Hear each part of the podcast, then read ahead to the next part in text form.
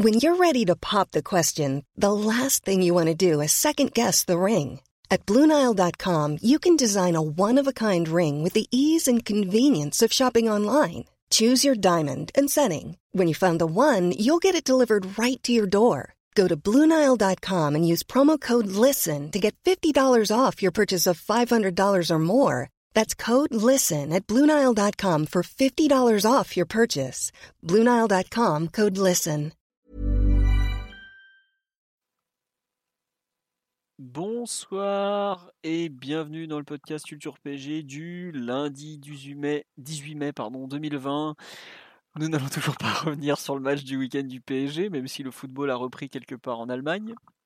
Euh, nous allons faire un, entre guillemets nos trophées UNFP puisqu'ils ont été supprimés de la saison 2019-2020. Euh, Donc en fait, on va attribuer un peu nos, nos trophées euh, sur la saison puisque bon, pour le PSG, elle est quand même très fortement avancé, voire terminé. On a choisi meilleur, meilleur joueur, pardon, meilleur et pire match, plus beau but, meilleur recrue, plus belle surprise, plus grosse déception. On rajoutera peut-être même des, catégories au fur et à mesure de, de l'émission, on verra. On fera éventuellement une session de questions-réponses selon l'heure, parce que bon, on a quand même fait des podcasts très longs dernièrement, donc si on fait moins de, de deux heures, peut-être qu'on s'arrêtera là. Enfin, on verra, on n'en est pas encore là. On est quatre pour faire ces fameux trophées. On, bah, c'est plus ou moins ceux qui ont été le plus présents dans le podcast de Culture PG de cette saison, qui ont fait plus ou moins toutes les semaines les débriefs de match. Nous avons donc forcément Monsieur Martinelli. Bonsoir Mathieu. Salut. Voilà, n'hésitez pas à me dire pour les histoires de son, puisqu'on sait qu'il y a eu des soucis lors du dernier podcast, évidemment. Mais normalement, c'est bon, j'ai pas touché à la configuration. Euh, nous avons Omar, normalement, qui est là aussi. Salut tout le monde. Voilà, et nous avons euh, Simon aussi. Bonsoir Simon.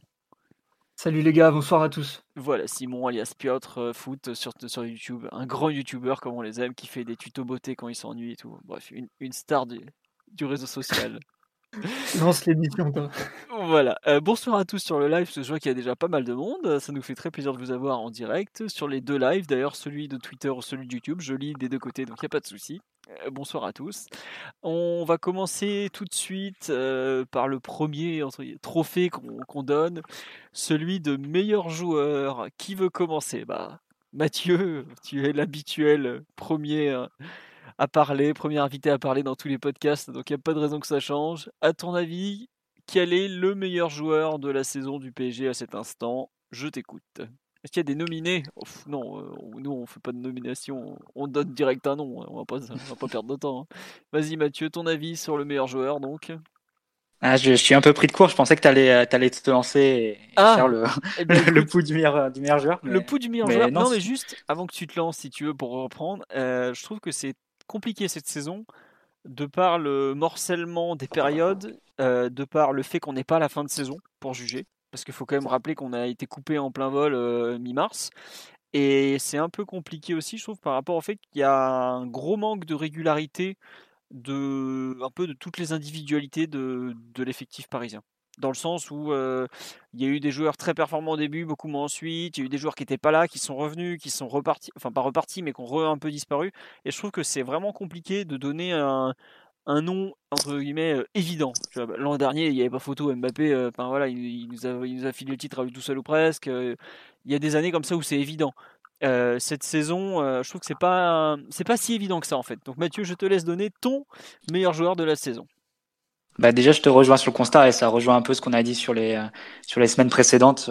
L'énorme turnover qu'il y a eu au niveau des équipes cette saison, le fait qu'on n'ait jamais vraiment eu de continuité dans les dans les 11 qu'on a alignés euh, je pense que ça aide pas forcément à, dégager euh, des noms comme ça qui sont qui sont évidents parce que même si tu prends tes deux joueurs, tes deux meilleurs joueurs dans l'absolu, que sont Neymar et Mbappé, euh, au final ils font Neymar il joue une quinzaine de matchs sur la saison par exemple et donc peut-être un tiers ou la moitié dans, dans un état douteux. Donc voilà, c'est pour ça que c'est compliqué. tu disais Mbappé évident l'an dernier et Neymar évident aussi l'année l'année l'année précédente.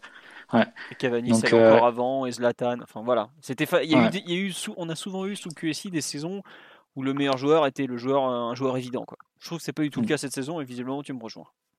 Non, je suis d'accord avec toi. Moi, le nom pour lequel je me décanterais, c'est celui de, de Di Maria. Euh, parce que si tu dois faire une moyenne, entre guillemets, une pondération entre la, la régularité, le, les moments ponctuels, les, les images qu'on garde en tête de la saison, je pense que Di Maria, il est quand même sur, sur beaucoup de, photos, entre guillemets, qu'on garde en tête. dès, le premier, dès le premier match de la saison, en fait, avec le trophée des champions. il doit avoir deux entraînements dans les, dans les pattes et c'est lui qui te le fait gagner sur un coup franc de, 20 mètres en lucarne face à, face à un Rennes où on était un peu, un peu dans un bourbier à ce moment-là. On n'était pas dans une, dans une très très bonne période. Et pareil jusqu'à la fin avec le match face à Dortmund où il est euh, sur toutes les, sur toutes les occasions du PSG sur ce match-là.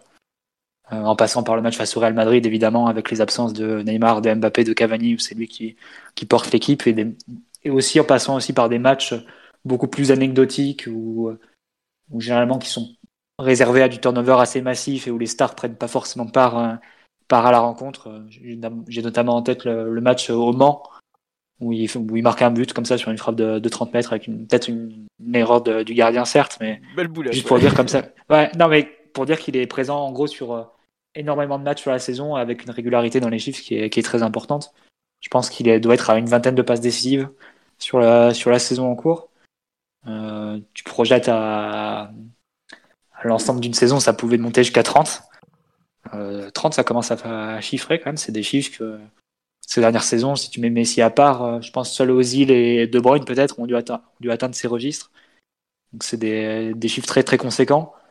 Et c'est un joueur qui a trouvé sa place, à mon avis, euh, à la fois dans le 4-3-3 avec un rôle vraiment très important à la création et, dans le terme de leadership de l'équipe, parce que souvent c'est de ça coïncider avec, euh, avec l'absence de Neymar. Et même avec le passage au 4-4-2, un rôle moins important sans doute en termes de création offensive et de, de poids dans l'équipe parce que c'est Neymar qui reprenait son influence et la place de joueur majeur.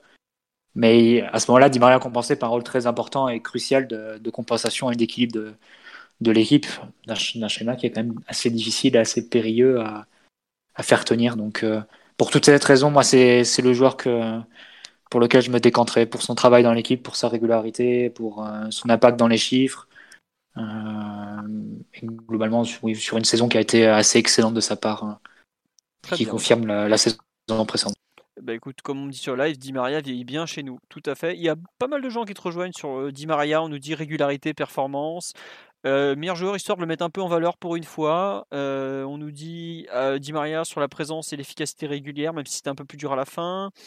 on nous parle de Neymar, effectivement, qui, réussit l'exploit de reconquérir le parc. premier but. Di Maria pour la constance. Di Maria, volerait pas. André ou Neymar. Donc, globalement, une belle unanimité sur, autour de Di Maria. On nous dit Mbappé a répondu présent, il mérite ce titre. Globalement, on m'a cité Di Maria, Neymar et André. Aussi, je crois qu'il y a eu un. Je sais pas s'il n'y a pas eu un, Mbappé. Il me semble avoir vu un Navas, mais j'ai peut-être rêvé. Toi, euh, Simon, il me semble que tu étais plus effectivement côté Navas, si je me trompe pas. Ouais, j'étais plus sur Navas. Euh, comme vous l'avez expliqué, il y a eu beaucoup de, de périodes différentes dans la saison et d'irrégularités.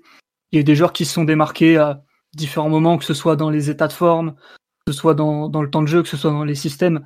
Di Maria, c'est l'exemple de ça, par exemple. Je pense que ça a été lui le meilleur joueur de champ de la saison avec un rôle absolument majeur dans le, dans le 4-3-3 en ailier gauche. Euh, une importance qu'il a un petit peu perdue une fois que le centre de gravité de l'équipe était repassé euh, du côté de Neymar et de Mbappé à gauche, et que lui, globalement, euh, il était un peu livré à lui-même côté droit avec peu de ballons intéressants à jouer, et surtout pas très bien entouré, vu, vu que, on rappelle, entre Meunier, Icardi, Cavani, parfois Gay aussi, c'était pas toujours évident de, de produire de ce côté-là du terrain. Et, pour ces raisons-là, je pense que sa production en deuxième partie de saison, on a quand même pâti, même si ça restait d'un très bon niveau. Euh, je pense que Navas est au-dessus malgré tout parce que lui, euh, pour le coup, il t'a ramené euh, un saut de qualité énorme au poste où tu en avais peut-être le plus besoin. si on enlève un peu les milieux, les latéraux tout ça, mais c'est vrai que ça faisait non pas des années sous QSI, mais des décennies entières du PSG où tu n'avais pas un gardien indiscutable et indiscuté. Avec lui, c'est le cas. Il a eu quelques petits trous d'air en, Ligue 1 avec euh, des petites erreurs et un petit moment aussi en, début de saison, un trou physique, paraît-il, selon les articles qui sortaient à ce moment-là. Pour moi, ça change pas grand-chose. Euh, c'est celui qui m'a le plus convaincu en Ligue des Champions. C'est celui qui a globalement été assez irréprochable, euh, avec des points d'orgue vraiment majeurs. Par exemple, les stats qu'il a sortis en Ligue des Champions cette année, où il était de loin le, meilleur gardien sur la phase de poule, et avec euh, la prestation au, Real, euh, au Bernabeu par contre. pardon, qui était extraordinaire et pratiquement du jamais vu depuis longtemps au PSG permet de, de repartir de là-bas avec le match nul. Tu peux le dire que c'était du jamais vu. On en a parlé la, cette, la semaine dernière de Bernard Lama. C'était du jamais vu depuis Bernard Lama, hein, ce qu'il a réussi à Bernabeu. Hein. Ouais, c'est ça, c'est ça. Euh, et, et, quand tu prends le contexte avec euh, quelqu'un qui change de club alors qu'il avait fait plusieurs années dans le meilleur club du monde, euh, qui commence à avoir un peu d'âge et, qui globalement devait s'adapter à un nouvel environnement et aussi des nouvelles méthodes d'entraînement, ce qui a pu causer un peu de méforme à, un moment donné. Moi, je, je, resterai sur Navas pour, pour toutes ces raisons. Euh, si Di Maria avait été un petit peu mieux mis en valeur ou un petit peu plus étincelant euh, de, décembre à, mars, j'aurais sans doute mis Andrel comme, euh, comme Mathieu. Mais je pense que Navas, malgré tout, a dégagé euh, un petit peu plus de, de grandeur. Et il y a son CV qui, qui parle aussi un petit peu pour lui. Je pense que euh, tu prends tous ses accomplissements auparavant et tout ce qu'il a fait cette saison au PSG ça m'impressionne un petit peu plus et moi je mettrais Navas perso. D'accord, bah écoute très bien, c'est je, je, en fait, je trouve dans, dans, ce que tu avances, Simon, que pour moi, Navas a été le joueur qui a atteint des. En Ligue 1, au quotidien, je trouve qu'il n'a pas été.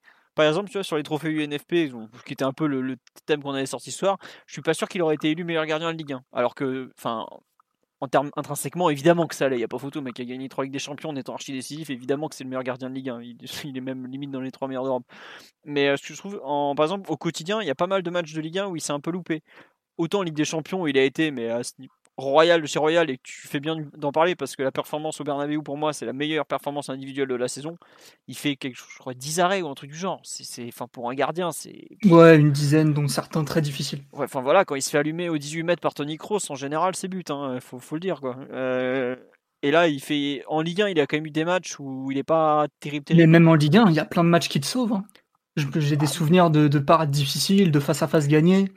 Il de... fait des gros. Bah, oui, évidemment des, des, gros arrêts, des, mais... des, ballons détournés sur la barre, des trucs euh, non, non, il... très très impressionnants qui te sauvent plusieurs fois le coup à des moments, euh, à des moments où la défense euh, prenait un peu l'eau.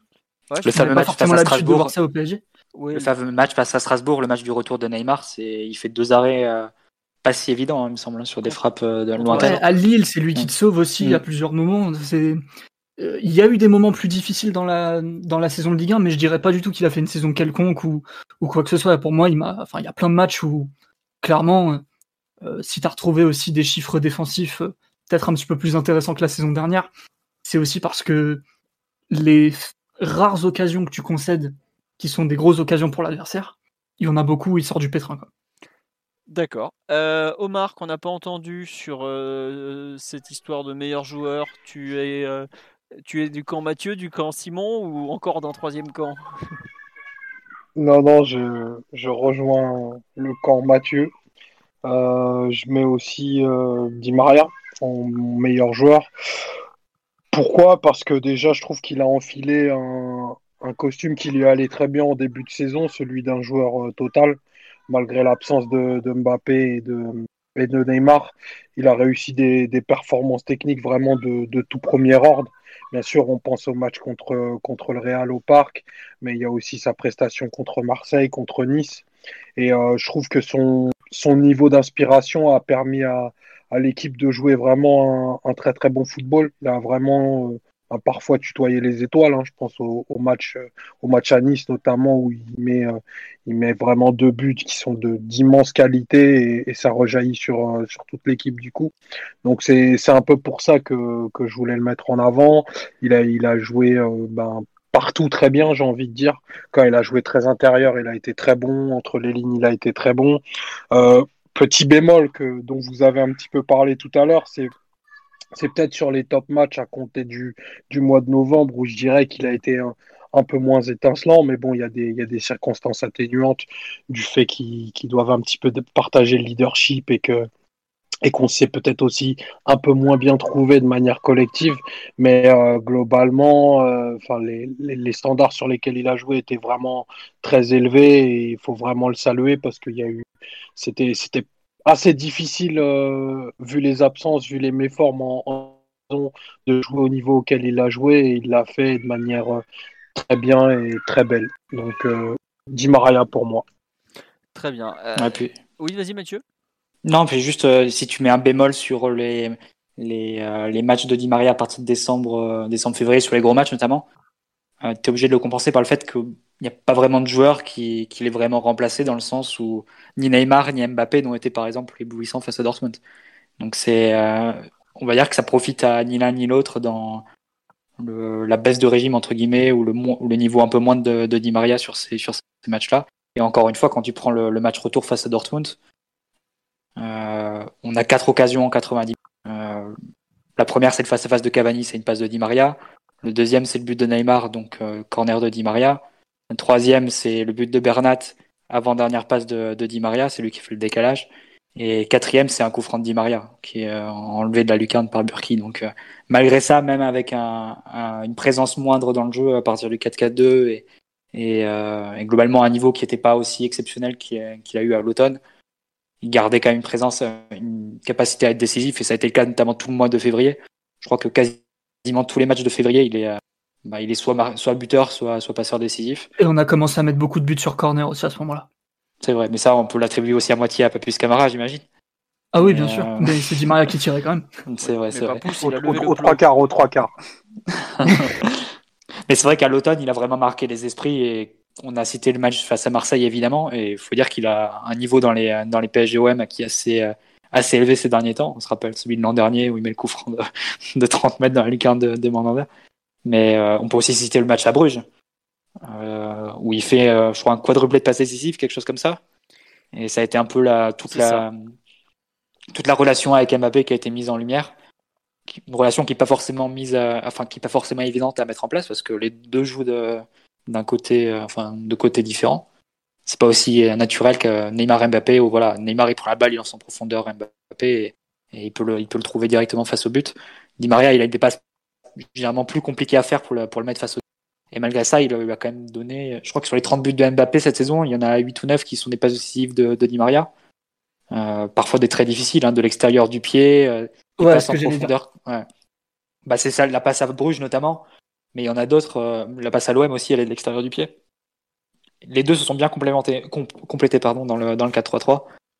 Et, euh, et, ça a été une bonne période au niveau du P, enfin pour le PSG et pour l'équipe dans son ensemble. Donc, on va dire que c'est les images qui restent un peu en tête de la saison de Di et je pense que c'est ces images-là aussi qui lui font prendre l'avantage euh, par rapport à d'autres, par rapport à Neymar qui est dans l'absolu ton meilleur joueur, mais je sais pas si c'est vraiment. Je pense pas que ce soit sa meilleure saison au PSG et je pense que quand tu as une haute opinion de, Neymar, tu peux pas penser que c'est une, saison euh, éblouissante de Neymar. Il a déjà fait mieux, il a déjà fait mieux, même à Paris.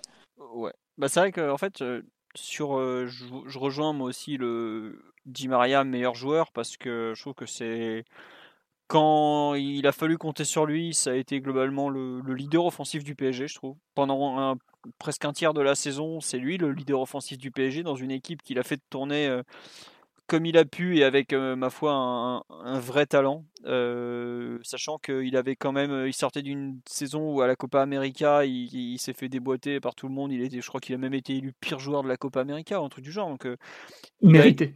Voilà. Ah oui, non, non, il mais il était rincé. Hein. Faut, voilà, faut le dire. Il, il, s'est loupé complètement et il était en, en fin de saison, en fin de cycle avec la, sélection. D'ailleurs, il n'y est plus aujourd'hui. Et même s'il le dit lui-même que ça lui manque, bah, il, il arrive quand même plutôt bien à l'encaisser.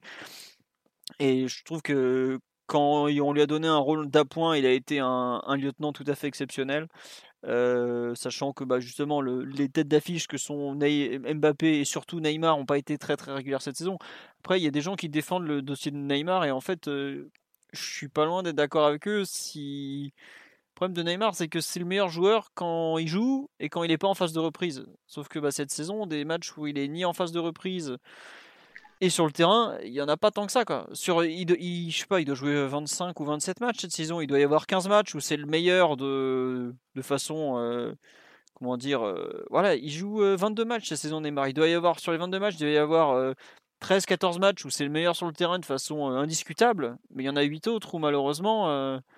on peut pas dire que ce soit le meilleur, il, est hors de forme et voilà, et tu peux pas, on peut pas mettre un joueur dans les meilleurs qui est 8 fois hors de forme ou, pas bon. Et sur le coup, par contre, quand il est vraiment là, euh, ouais, il y a, rarement photo, quoi.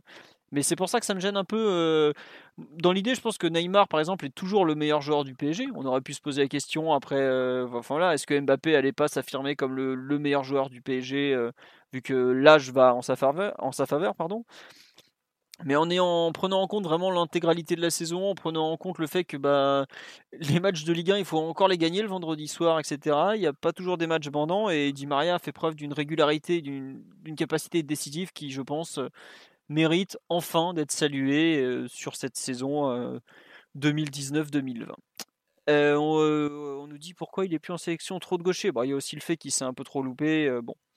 On nous parle des matchs excusez-moi, j'ai perdu le fil sur. Euh, voilà, c'est vrai que Neymar met deux buts importants contre Dortmund, mais est-ce que euh, est-ce qu'on prend que les buts en compte? Est-ce qu'on prend un peu tout? C'est vrai qu'il met deux buts clés à Dortmund euh, contre Dortmund évidemment, mais est-ce que c'est le foot considère, on doit considérer qu'un match est réussi que quand il y a but? Moi, je pense. Ah, j'imagine que, les, que si c'est Cavani qui met les deux buts, les, les, mêmes fans de Neymar vont dire que c'est des tapines et que c'est des buts qui valent pas grand-chose. Et, et, à côté de ça, la performance de Neymar, je le répète, mais si tu aimes vraiment Neymar et si tu penses que c'est l'un des meilleurs joueurs du monde et pour moi potentiellement le meilleur à l'heure actuelle, quand il est en forme, tu peux pas, tu peux pas dire qu'il fait un match à la hauteur de Neymar, euh, de ce qu'il doit être, euh, match retour face à Dortmund. Il fait un bon match, il s'appelle Sarabia. Parce que voilà, il marque un but, euh, voilà, il faut être là, c'est un but un peu de raccro. Et il défend le reste du match, mais c'est un match où sinon il est, loin du niveau d'inspiration qui est, qui est censé être le sien. Et c'est, enfin, c'est même pas l'un des 100 meilleurs matchs de Neymar dans sa carrière. Faut quand même mettre un peu en perspective et je pense que personne ne doute que Neymar est le meilleur joueur du PSG et, avec une, marge conséquente sur le deuxième. Mais je, pense aussi que c'est sa saison la moins aboutie et la moins, la moins bonne euh, au PSG tout simplement. régulière aussi. Enfin, il a passé son temps. À... Bah, c'est pas compliqué. Un coup, il est revenu, il a redisparu, il est revenu, il s'est blessé. Enfin, il a eu une saison, le pauvre, euh, haut et bas permanent. Il y a eu des suspensions, il y a eu, des, l'espèce de blessure aux côtes. Il a jamais eu de continuité à part en décembre. Évidemment, en décembre, bah, c'est le meilleur sur le terrain. Quoi. Et le fait que régulièrement il soit loin de son, de son état de forme maximal, euh, notamment au niveau du poids, etc., c'est, ça gêne un peu au moment de le mettre meilleur joueur de la saison. Mais encore, faut pas confondre le meilleur joueur et meilleur joueur de la saison, parce que si tu prends les 4 ans d'Ibra, je pense qu'il n'est pas meilleur joueur du PSG sur les 4 ans. Par exemple, euh, peut-être la première saison, Thiago Silva, je pense qu'il est très proche ou au même niveau. Et puis la troisième saison, celle de Atalagi d'Ibra, pour moi, c'est clairement Verratti. Verratti, et Pastore dans deuxième. Donc euh, voilà, il faut pas confondre un peu les deux. Et je pense que Neymar est... fait une saison où, quand il est bien, bah, c'est évidemment le meilleur, mais il n'a pas été bien, bien euh, tous les matchs et, et, avec une régularité suffisante. Très bien, bah, ce sera le mot de la fin. Donc nous avons 3 Di Maria, 1 Navas, une mention pour Neymar malgré tout. C'est vrai qu'on n'a même pas parlé de Mbappé par exemple, mais lui aussi a manqué peut-être un peu de, continuité au cours de sa saison. Il n'a pas fait de performance euh, majuscule euh, qui lui aurait entre guillemets permis de, vraiment. Oh, il y a quand même la, ah, Coupe de euh, France à Lyon. Même. À Lyon Non, faut, faut quand même Coupe de France à Lyon, son entrée contre Bruges là-bas, il en a, il en a deux trois, mais c'est un petit peu, un petit peu pour prendre le propos qu'avait qu'avait Mathieu à propos de, de, de Neymar Mbappé, il, a, il a haussé les standards, donc on a le droit de s'attendre à mieux, même si c'est encore une saison où il manquait peut-être une quinzaine de matchs à jouer et qu'il était déjà à 30 buts. Donc on pouvait aisément penser qu'il serait entre 40 et 45. Mm. Enfin, voilà, c'est les standards, c'est les standards du, joueur désormais. Et euh, peut-être que voilà une perf euh, vraiment majeure en, en quart de finale, en demi-finale ou pourquoi pas à Istanbul réviserait tout le jugement. Mais je pense que que globalement, euh, en, prenant tous les éléments qu'a dit Mathieu, voilà, hum, c'est assez euh, entre guillemets mérité pour euh, pour Di Maria parce que il arrive à cocher toutes les cases. Et puis dans le PSG de QSI, avoir donné un titre au mérite à Di Maria, c'est quand même un, peu un joli pied de nez malgré tout, donc ça nous fait plaisir. et puis la vie de Simon, bah voilà, vous, vous l'aurez sur sa chaîne YouTube demain, une nouvelle vidéo qui sort. Ah, ah, non, non, mais je, suis d'accord avec vous dans le sens où j'ai dit que c'était Di Maria, mon joueur de, de chant préféré de la saison. C'est vrai. Mais, mais que je mettais malgré tout Navas un tout petit peu au-dessus, mais c'est des détails, c'est histoire de ne pas avoir tous le même avis. Euh, ouais, c'est vrai, c'est vrai. Non, mais je t'embête, mon pauvre Simon, tu, tu le sais bien. Euh, on va passer deuxième catégorie, le meilleur match du PSG cette saison, jusque-là, donc, puisque en théorie, le PSG a quand même deux finales de, à jouer, plus au moins deux matchs de, Ligue des Champions, parce qu'en théorie les quarts de finale sont, toujours annoncés sur deux matchs pour l'instant, on, en saura plus plus tard. Qui veut commencer sur le meilleur match du PSG cette saison selon vous? Moi, j'avoue être complètement dans le flou sur, sur cette catégorie. C'est celle qui, pour moi, est la plus. Faut voir de quoi on parle, en fait. Bah, de match, en fait. Mmh, ça dépend. Qu'est-ce qu'on entend par bon match en termes de prestations collectives, en termes de, de capacité à répondre à l'adversité, en, termes de capacité à se dépasser dans des contextes compétitifs plus élevés. Je pense que ça, va dépendre de beaucoup de choses en fait. Faut pas mettre PSG Galatasaray par exemple, je pense. Bah, tu vois, c'est ça, parce que évidemment, ce jour-là, tu vois, PSG Galatasaray, on fait une super prestation offensive, mais en face, c'est des cadavres. Enfin, mais on a 10 matchs, quoi. Bah, faut, faut, au moins un, semblant d'adversité. Mais ça veut dire que de facto, t'enlèves aussi PSG Marseille. Alors que pour moi, la première mi-temps contre l'OM, c'est pas loin d'être la, meilleure chose qu'on a produite euh, de toute l'année disons que André Villas-Boas, ce jour-là, n'était pas le, très très inspiré comme on l'avait dit dans le, débrief. Mais euh, je ne sais pas Simon ou Omar pour vous lancer un peu sur le thème, euh, en prenant un peu tous les tous ces critères, quel, est pour vous le peut-être le, meilleur match finalement? Moi, je reste sur PSG. OL ou OM J'ai pas entendu. OM OM PSG OM en, en octobre au parc. Même si la, la, deuxième mi-temps était archi décevante, euh, je veux dire que la, la prestation de, de la allez, de, de l'engagement à la, à la 45e me paraît ce qu'on a fait de, de, plus abouti cette saison euh, par rapport aussi au contexte du match, à l'adversité. Euh. enfin, j'ai vraiment adoré ce qu'on ce qu'on a fait là sur cette première période. Donc, je dirais, voilà, un petit peu difficilement que c'est vrai que c'est un choix difficile à faire, mais euh, je dirais je dirais PSG D'accord. Euh, on nous dit si selon nos critères on enlève aussi PSG Real. Enfin, c'est plus dur d'enlever PSG Real dans le sens où ça reste un match de première journée de, champion, de Champions League et pas de la sixième, avec une équipe du Real certes en difficulté, mais qui aligne quand même euh, des joueurs important du football européen, on dira. Pas, pas des remplaçants et des mecs qui sont là en Turquie pour taper les ronds et attendre que la carrière se passe. Quoi. Donc euh, c'est quand même pas tout à fait euh, le même niveau. Euh, Simon, sur ton meilleur match de la saison Je suis vraiment partagé. J'hésite entre PSG Real au Parc et PSG Dortmund en Ligue des Champions. Je pense qu'en termes de football, on a mieux joué face au Real parce que là, tu as pu voir tout le meilleur de Tourelle en fait. La capacité à changer de système ponctuellement, lorsque le besoin s'en faire sentir, et surtout la capacité à, transmettre un plan de jeu qui soit bien adapté à l'adversaire, bien appliqué, en dépit de, des absences et de tout, tout ce qui a pu se passer avant le match, parce qu'il y a eu quand même euh, quelques écueils, que ce soit l'absence de, de Neymar, euh, Mbappé n'est pas là non plus, donc c'est quand même euh, un peu inattendu. Cavani non plus. Ce match-là. Cavani, évidemment, vu que c'est Sarabia, Di Maria et Icardi devant, avec Icardi sur une jambe au début du match. Donc euh, je pense qu'en termes de football, euh, c'est PSG Real malgré tout. Je rejoins Omar euh, sur le fait que la première mi-temps face à l'OM, c'est peut-être encore mieux, mais je pense que l'OM était vraiment trop nul ce jour-là. Et puis surtout, on a joué qu'une mi-temps sur deux. Ça me laisse un, petit goût amer dans la bouche malgré tout. Et je pensais aussi à PSG Dortmund parce que c'est le match où tu remets un peu des pendules à l'heure. tu jouais pas très bien à ce moment-là de la saison. Et pas mal de joueurs en méforme. Euh, t'avais fait un peu n'importe quoi au, match aller, je pense qu'on en parlera juste après. Donc il fallait vraiment euh, faire un bon match solide, très cohérent et très efficace, et ça a été le cas. Là aussi dans un contexte un peu particulier, parce qu'on était déjà tous un peu en train d'imaginer la fin précipitée de la saison à cause de euh, du coronavirus. Et, là, tout le monde a répondu présent ou presque. mais je pense que je vais rester sur PSG Real parce qu'en termes de football, ça paraissait quand même plus intéressant. Et, nous, on aime le jeu avant tout. Donc, euh, donc ouais, PSG Très bien. Mathieu, euh, ton avis sur ce meilleur match? Il y a, non, juste, je vais faire un petit tour sur les réactions. Il y a, il y a pas mal de PSG Real. On nous dit un peu PSG OM, effectivement, même si on joue qu'une mi-temps. Un certain Etienne PSG, effectivement. Bordeaux qui est cité. Euh, Marseille, même si c'est des cadavres. Euh, on nous parle effectivement PSG Dortmund aussi, notamment la première mi-temps. On nous dit que c'était pas mal, effectivement. C'est vrai que ce qu'on disait dans le, chat pour organiser un peu le podcast, c'est qu'on on a dû, quand même du mal à sortir un, un meilleur match malgré tout. C'est un peu comme euh, meilleur joueur. Euh, enfin, il y a quand même une certaine unanimité sur Di Maria en tant que meilleur joueur, même si de champ ou pas de champ.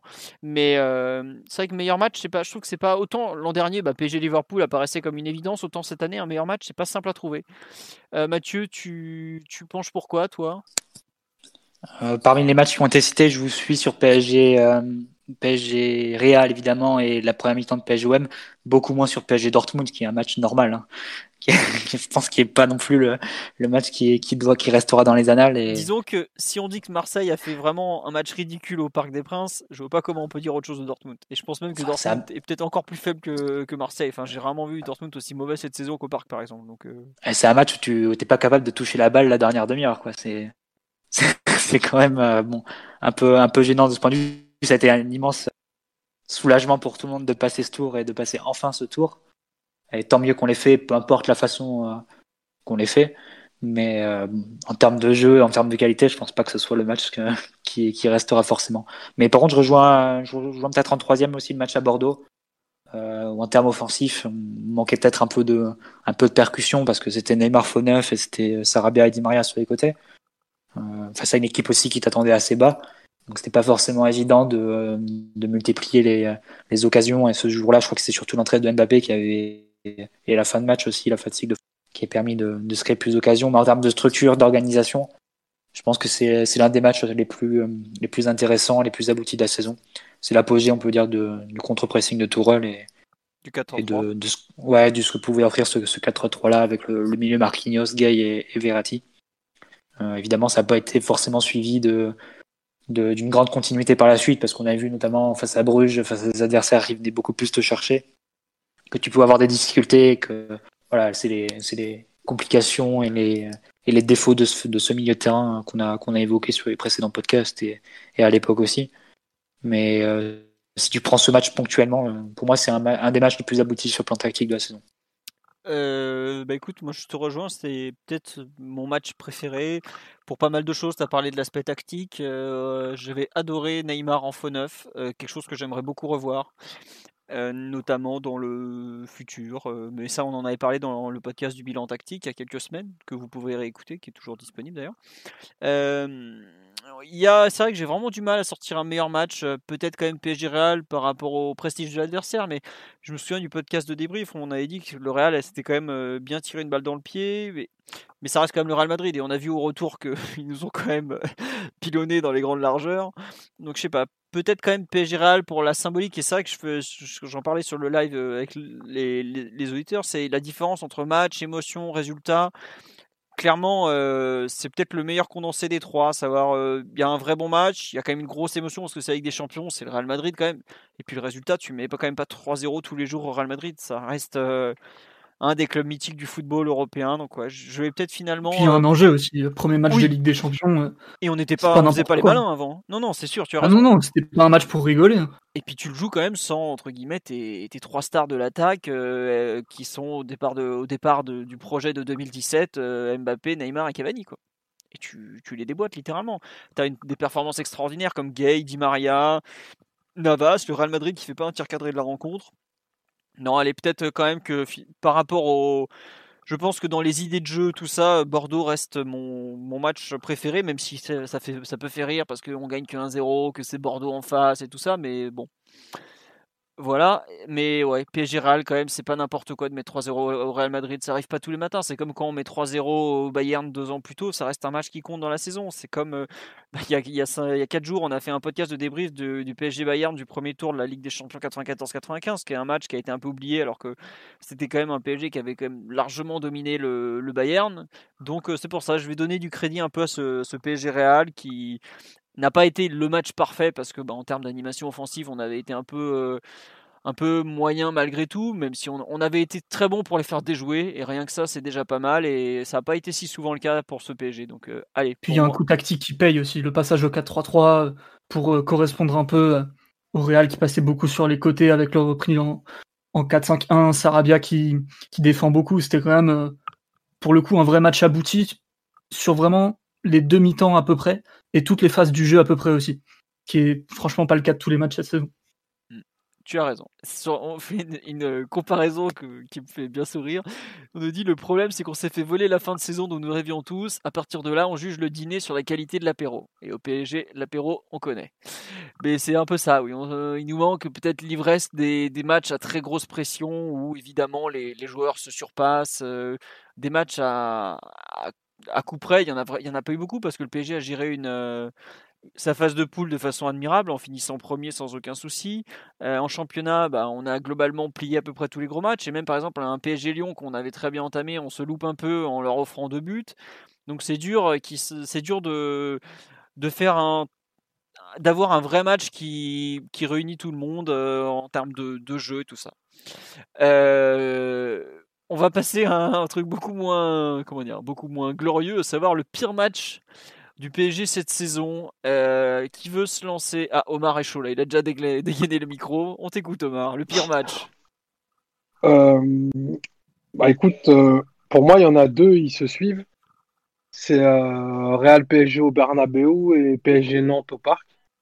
pourquoi 2 -2 là-bas et on gagne quand même 2-0 contre Nantes. Vas-y.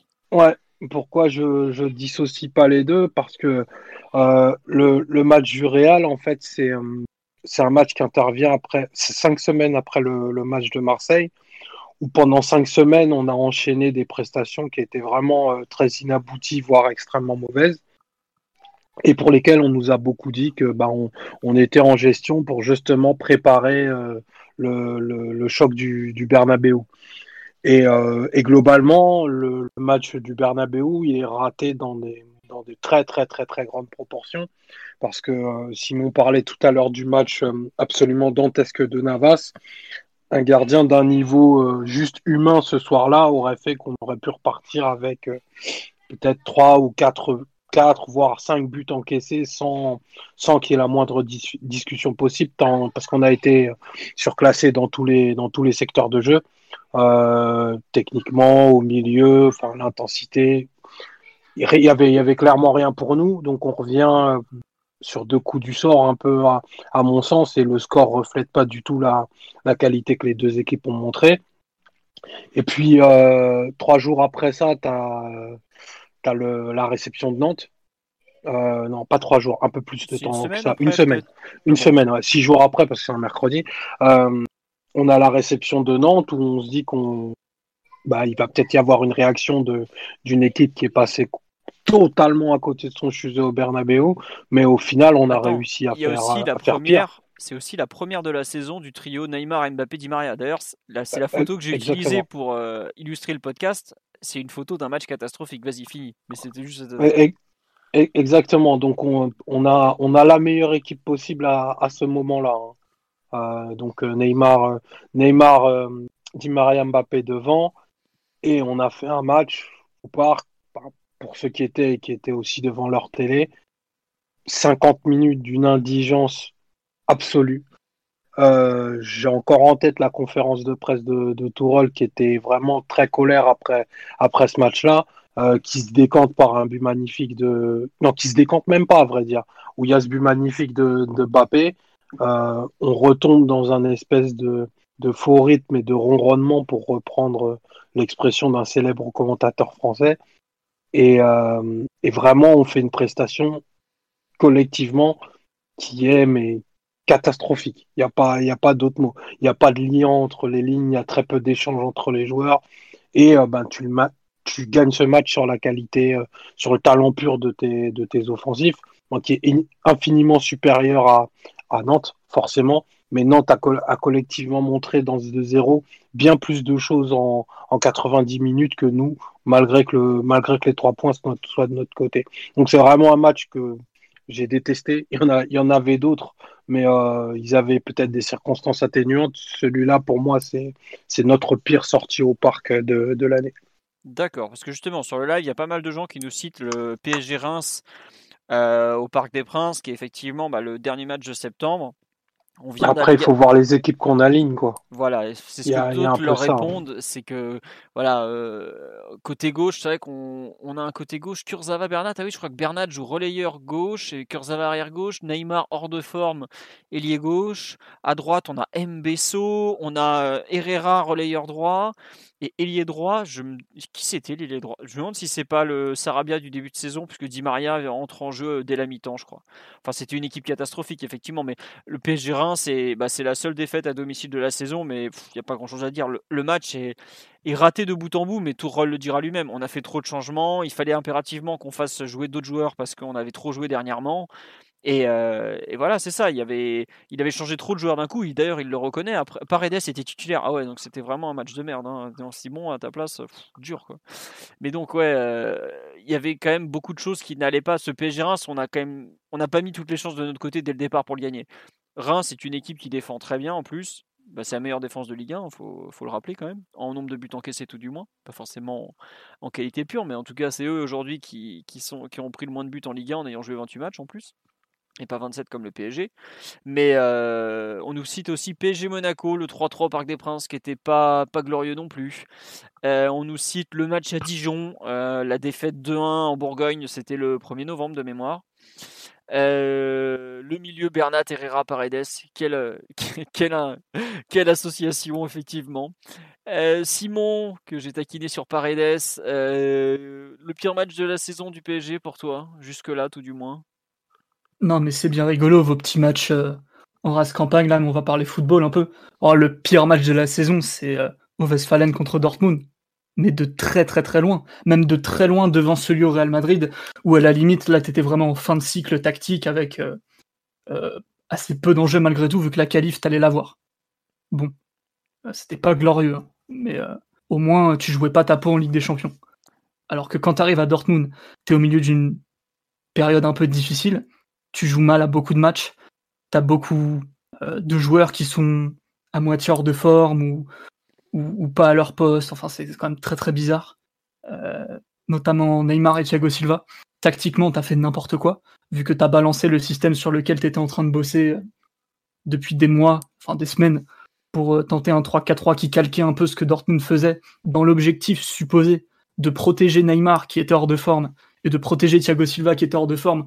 Au final, tu demandé à Neymar de partir tout seul à l'assaut à 50 mètres des buts adverses face, euh, au, face au, milieu de terrain à la défense de Dortmund, avec Mbappé en plus seul en pointe là où il n'est pas forcément tout à fait à son aise dans ce type de match. Et Thiago Silva, tu l'as laissé en un contre un tout le match face à Hollande, qui était peut-être l'attaquant le plus en forme et le plus physique d'Europe à ce moment-là. Alors que Thiago Silva se faisait ridiculiser quelques jours auparavant à Amiens. Donc euh, c'est un match où on a de la chance d'en prendre que deux. Dortmund, euh, on fera pas le débrief du match, mais il balance beaucoup de situations intéressantes, voire d'occasions assez claires.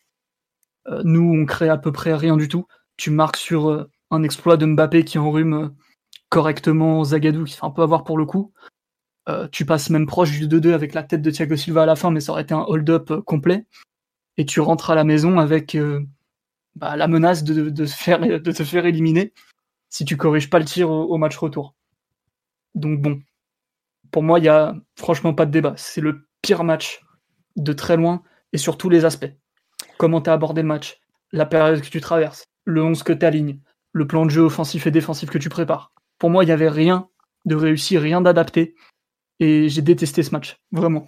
Tu as beaucoup de personnes qui sont d'accord avec toi du Dortmund PSG qui était le pire de la saison. Euh, de voilà le pire Des, on nous dit la honte tout ça. Tu as tu as tu as des fans Simon tu as des fans je, dois bien l'admettre. Euh, Mathieu ton avis sur euh, pire match de la saison? Quel match euh, vas-tu nous bah, citer mon cher? Bah, c'est difficile de trancher entre entre PSG entre Real PSG et PSG Dortmund. D'un côté on a le Real PSG où on subit une trentaine de tirs sur le match c'est-à-dire un tir toutes les trois minutes et où le score aurait pu être beaucoup plus sévère sans sans Kyler Navas et le match face à Dortmund, tu as l'impression que le score aussi aurait pu être aussi beaucoup nettement plus sévère si, si Dortmund y avait cru un peu davantage et s'ils s'étaient rendu compte qu'ils étaient supérieurs euh, et dans un meilleur jour que nous euh, sur ce match-là. Et bon, s'ils avaient aussi Julian Brandt sur le terrain. Euh, donc c'est un peu difficile de trancher. Donc pour trancher, je vais en citer un autre. ça sera PSG Bruges en phase de poule toujours. un match extrêmement possible. D'ailleurs, on peut citer la double confrontation face à Bruges jusqu'à l'entrée de Mbappé à l'aller et puis, euh, puis tout le match retour. Euh, Bruges qui nous a donné la leçon, on va dire, sur les, sur les, deux, sur les deux matchs en jouant de façon très différente les deux fois. en, allant, en allant chercher vraiment très haut là, à l'aller chez eux avec marquage individuel et, un pressing vraiment très, très agressif. Et de l'autre, en étant beaucoup plus patient, avec des lignes beaucoup plus resserrées et beaucoup plus bas, et en jouant les contre-attaques. Et les deux fois, ils ont vraiment. Enfin, moi, c'est vraiment l'une des équipes que j'ai préférées, que j'ai trouvé les plus. Bah, les mieux préparées, tout simplement. Et c'est une équipe qui, qui nous a vraiment fait déjouer. Donc, voilà, je ne saurais pas trop trancher le, PSG Real qui était le Real PSG qui était vraiment très mauvais et le PSG Dortmund ou et le Dortmund PSG pardon où on est vraiment tombé de haut parce qu'on attendait ce match-là. Mais en termes de jeu, même a les deux fois ça s'est bien ça bien on s'en est bien tiré, je pense que les matchs face à Bruges étaient euh, étaient vraiment pas terribles aussi. Tu as raison. Bah après Bruges, ce qui est particulier, c'est que euh, l'aller, on gagne quand même 5-0. En fait, c'est ça qui est fou, c'est que pendant une heure, euh, c'est, ils nous regardent les yeux dans les yeux. Limite, c'est même nous qui baissons les yeux. Et après, ils se font étrier en 30 minutes. Mais euh, c'est vrai qu'ils prennent 7-0 en deux matchs. Non, 6-0, parce qu'on gagne que 1-0 le retour. Mais le mmh. retour, il est dégueulasse, pareil. Ils Franchement, Philippe Clément, tu fais bien Omar de me rappeler son prénom, enfin son nom même, il, fait, il fait un superbe travail avec Bruges. Et ils jouent sans leur capitaine en plus, qui est je sais pas si c'est leur meilleur milieu de terrain, mais c'est quand même un joueur, un, mec clé de leur équipe. Et malgré ça, ils, euh, ils, ont, ils ont fait euh, deux rencontres admirables contre Paris. Alors c'est sûr sur la durée, la, qualité individuelle parisienne fait la différence, mais effectivement Bruges nous avait secoué. Euh, en mauvais match, il y a quand même le PSG Bordeaux il y a pas longtemps après Dortmund qui est franchement dégueulasse au parc. On gagne code 3, mais c'est franchement zéro, une équipe coupée en deux.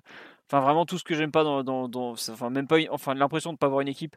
tu as cité PSG Nantes, pareil. Franchement, après PSG Nantes, je crois que c'est une des victoires qui m'a le plus déprimé ces dernières années. Je trouvais que c'était vraiment la, négation du projet de jeu PSG Nantes. C'est euh, on va filer la balle aux trois, trois autres devant, démerdez-vous. Le reste, ils vous regardent de loin. C'est pas d'animation collective, pas, pas d'action. Euh, vraiment euh, le cirque. C'était vraiment les jeux du cirque. Mais pour moi, il n'y a pas une, polémique aussi au niveau d'un joueur, je sais plus si c'était Neymar ou Mbappé qui sort mécontent ce, ce jour-là Si, c'est Mbappé qui est pas content parce qu'il sort à la 90e. Bah, je crois qu'on avait tous des sensations vraiment très négatives à la fin de ce, ce PSG Nantes. On se disait, euh, là, la saison, elle peut partir en, cacahuète euh, mm. De façon assez rapide et assez brusque. Hein. Et bon, au final, on s'est bien rattrapé quand même. Mais mm. à ce moment-là, c'est vrai qu'il y avait de sérieux doutes sur la façon dont, dont ça pouvait tourner cette affaire. Ouais, bah, après, pour moi, le pire reste quand même PSG Real. Enfin, Real PSG, pardon, pas PSG Real. Real PSG, enfin, tu as depuis des semaines installé un 4-3-3. Tu y vas, tu fais quand même le choix de mettre Neymar sur le banc coup d'envoi pour garder ton système. Et tu ponds cette merde. Enfin, excusez-moi, il n'y a pas d'autre mot, mais euh, la première mi-temps en 4-3-3, elle est catastrophique. Bah, tu, prends, tu prends la même merde avec un deuxième système avec ton plan B en deuxième mi-temps en plus. Exactement. Et ce qui est génial. Tu foutu des deux côtés, ouais. À la pause, tu fais rentrer Neymar et il, enfin, il fait n'importe quoi, faut le dire. Il y a Verratti et Marquinhos au milieu de terrain qui sont euh, sous assistance respiratoire au bout de 55 minutes parce qu'ils n'en peuvent plus de courir. Non, franchement, c'est la honte. Heureusement que Navas nous sauve. Enfin, c'est là où il faut faire distinction entre le contenu et le résultat parce que 2-2 à Bernabeu. Euh, c'est un des meilleurs résultats de l'histoire du PSG. Globalement, on a fait une victoire là-bas et sinon on a tout le temps paumé. Donc il faut le dire, c'est un bon résultat de 2 à Bernabeu. Mais euh, le contenu du match, franchement, tu as parlé des 30 tirs subis, mais 30 tirs subis, c'est ce qu'on met à des équipes relégables au Parc des Princes en Ligue 1 en jouant le samedi après-midi en général. quoi. C'est pas un match de Ligue des Champions.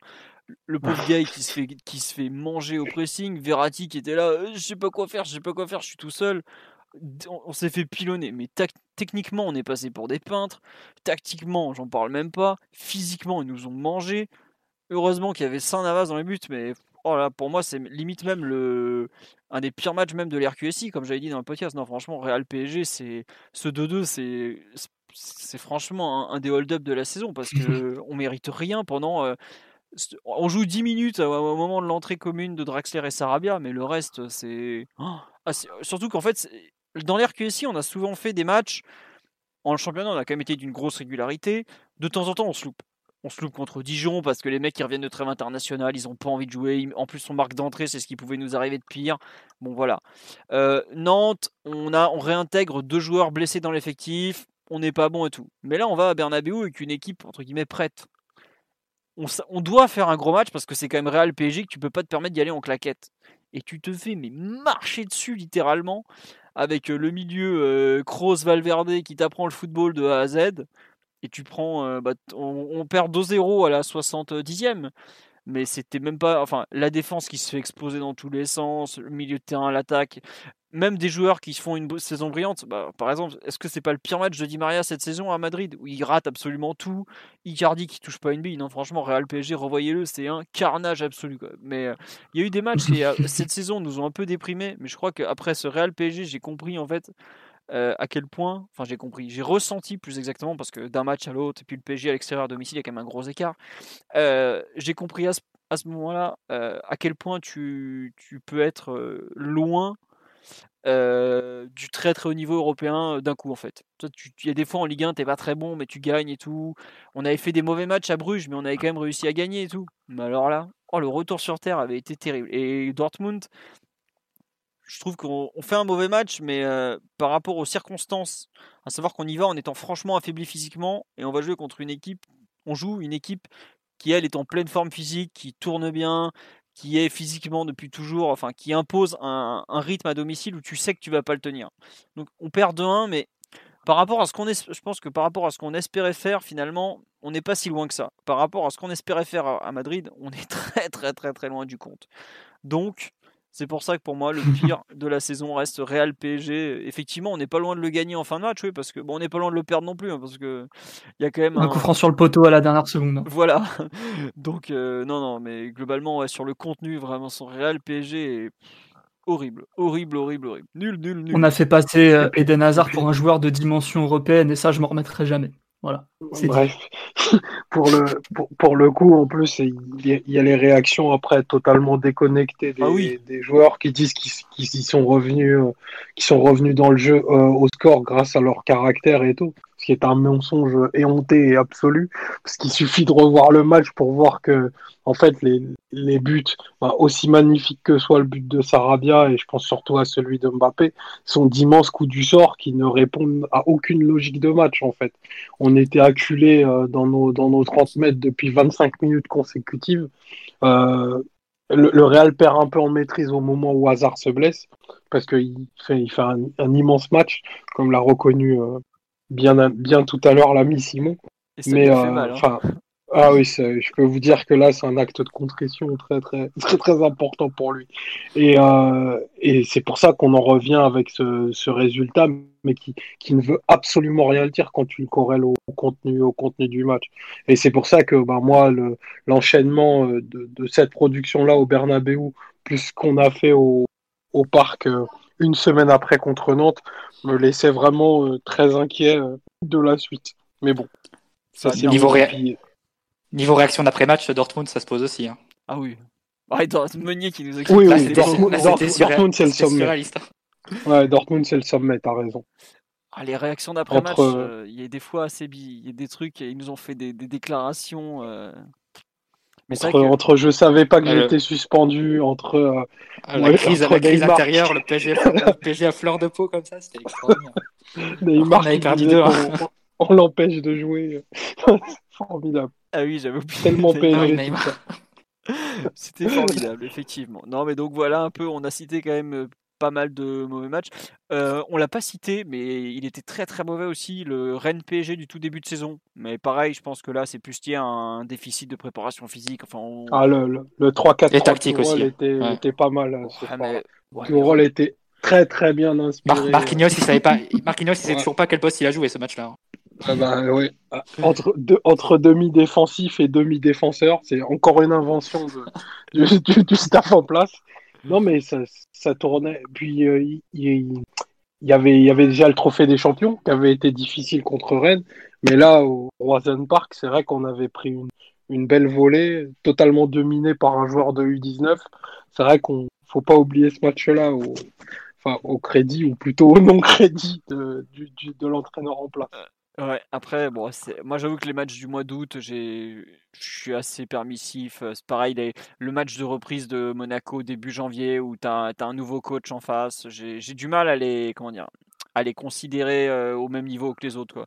Quand tu vas à Bernabeu au début novembre, enfin 26 novembre, que ta saison elle est lancée depuis 4 mois, que tu sors cette chure, j'avoue que je considère un peu plus ça comme une, une, faute un peu dans, dans la saison. Mais bon, on pourrait en débattre euh, pendant des heures et des heures. Euh, on a quand même cité pas mal de mauvais matchs euh, et ça, chacun dira que chacun trouvera son pire match. Le 4-4 à Amiens est assez terrible. Oui, parce que contre Angers, on gagne 4-0, on fait un super match pour le coup. Donc c'est vraiment le 4-4 à Amiens, mais pareil, ça c'est juste avant la Ligue des Champions, t'alignes une équipe B. C'est pas voilà. En termes de jeu, pareil, la première heure de jeu à Lyon en Coupe de France, oh là là, elle est dégueulasse. Elle est dégueulasse celle-là. J'avais oublié, mais là d'un coup elle me remonte euh, dans la tête. Voilà. Euh, sur l'histoire du plus beau but de la saison, euh, qui voulez-vous citer ou quel enchaînement voulez-vous citer Simon, à toi l'honneur vu que tu, as le micro ouvert. D'accord, j'hésitais entre plusieurs buts. Parce que là aussi, il faut voir de quoi on parle. C'est chacun ça seul, Simon, chacun ça dépend des, des, sensibilités de chacun. Bon, il y en a qui vont préférer l'élaboration, d'autres la virtuosité dans la finition, dans la frappe de loin ou, ou quoi que ce soit. Euh, je resterai quand même sur un, un, but qui, à mon avis, résume bien les deux. C'est le but de Neymar à Lille, où, où l'élaboration est assez incroyable, où ça passe plein axe, avec euh, d'abord Di Maria qui décale Neymar, Neymar qui jongle devant la surface, qui fait un 1-2 assez impressionnant avec Verratti, contrôle pied gauche euh, euh, orienté sur son pied droit et directement il enchaîne dans la lucarne avec un enroulé. C'est d'une pureté absolument exceptionnelle. Donc euh, j'ai hésité avec d'autres d'autres buts, dont le, le, retourné de Neymar, mais non, vraiment, vraiment, je suis sûr de mon coup là, c'est Neymar à Lille. D'accord, Neymar à Lille. C'est marrant, c'est que j'allais parler moi de. On nous dit deux, trois votes pour Neymar Strasbourg. Euh, on nous dit Icardia Montpellier, effectivement, j'avais oublié, joli volet. Il y a le beaucoup de monde nous cite Neymar contre Strasbourg en tout cas. Moi, j'allais pas, j'allais euh, parler de Mbappé à Lyon en Coupe de France, l'accélération et tout, mais en fait, tu as raison, le, but à Lille, la virtuosité technique des deux, de Verratti et Neymar, elle est, elle est complètement folle en fait. Tu, finalement, c'est celui-là le plus beau. Quoi.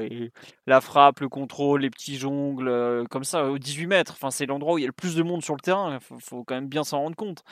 Et ils font ça comme s'ils étaient à l'entraînement euh, ou dans un mouchoir de poche. Enfin, c'est exceptionnel enchaînement technique entre deux, deux talents hors normes, franchement, top, top, top. Ah oui, mention spéciale à Choupo-Moting contre Toulouse, la roulette et tout, extraordinaire but. On nous cite Mbappé contre Marseille, Di Maria à Nice. Euh, Mathieu, tu choisis lequel? J'hésite à celui-là aussi. Mathieu Reviens, Mathieu. Oui. Non, non, je pensais que Simon, euh, Simon, non, non, sur ce que. Non, enfin, tu parlais de la virtuosité du but de Neymar face à Lille. Moi, je, je vais privilégier à la virtuosité la personnalité et le caractère. Donc, je vais me ranger du côté du retourné face à Strasbourg. Parce que le scénario, c'est le scénario d'un film, quoi. Tu peux pas, ça paraissait pas écrit, mais c'était le, scénario, euh, voilà, qui peut se passer que dans un film. Le, joueur qui rentre euh, face à face au public qui, qui l'avait sifflé, qui l'avait bien bien fublé de banderoles les, les matchs précédents, euh, qui se fait siffler à chaque prise de balle sur le sur le début de match. Euh, et un, un, match qui est vraiment très poussif. Hein. On fait pas on fait pas grand chose de, on serait pas beaucoup d'occasions. Je... Il me semble d'ailleurs que c'est c'est l'un des matchs où un Herrera ressort le plus, donc euh, c'est dire que la performance était, était pas forcément des fleurs. Ça fait longtemps que le pauvre c'était pas c'était pas pris un gros tacle. Donc voilà, la performance a été pas forcément euh, des, des, plus abouties. Et il y a ce, il y a ce but qui est, qui a pas l'esthétique du retourné de Ronaldo face à la Juve, par exemple, mais qui a un mélange de rage, de. On voit que les, les générations de... ont changé parce qu'avant, quand on citait un, un, retourné mythique, on citait Van Basten, Mathieu, tu vois, mais bon. Non, mais là, ça a été. On a, on a, on a redéfini, ouais, il y a des Rivaldo aussi, mais on a redéfini les standards. Ronaldo la Juve. Tu tu mais et Amara bah, d'ailleurs, ça c'est pensé pour lui, grand spécialiste des retours. Ah oui aussi, bien sûr, la bicyclette. Mais euh, bah d'ailleurs, ça se termine un peu entre Ronaldo et Neymar, ça se termine de la même façon, vu que as le public qui était hostile à la base et qui, qui finit par l'applaudir. Euh, parce que tout le monde était, ébloui. Donc non, moi je, reste sur ce but-là qui était vraiment, qui nous a tous laissé, laissé bouche bée euh, quand on l'a vu quoi. D'accord, très bien. Euh, Omar, qu'on a pas. Ah non, juste sur live, il y a deux autres buts qu'on m'a signalés qui sont aussi assez extraordinaires. Il y a quand même la lucarne de Sarabia à Madrid. Pour lui qui a été formé au Real, c'est quand même pas n'importe quel but. Et euh, il y a le but de Mbappé contre l'OM, le 4-0, avec une action collective complètement folle qui part de Navas. Et je crois qu'il y a 8 joueurs parisiens qui touchent le ballon. Donc euh, il, faut, il fallait les citer, euh, ceux-là quand même. Omar, On nous dit le, le but de Neymar contre Lille extraordinaire, mais pour l'histoire, le but contre Strasbourg. Bah, c'est un peu le débat qu'on a eu juste avant, effectivement. Omar, excuse-moi, je t'ai coupé sur le, sur le but de la saison pour toi, le plus beau but de l'année. Euh, Mbappé contre Marseille. D'accord, bah non. Parce que l'action, l'action collective est, absolument extraordinaire. Et, j'aime bien parce qu'elle jaillit d'un, très mauvais ballon. Euh, d'Herrera pour le coup, désolé pour lui, qui met un, très mauvais ballon à, à Navas et s'ensuit une action euh, collective, technique, euh, rapide. Euh, bah, en, gros, moi, tout ce que j'aime, puisque vous parliez de, de, sensibilité, qui est très bien conclu et, qui aurait une note esthétique parfaite si, Mandanda n'avait pas un petit peu effleuré le ballon. L'action aurait été vraiment, vraiment magnifique.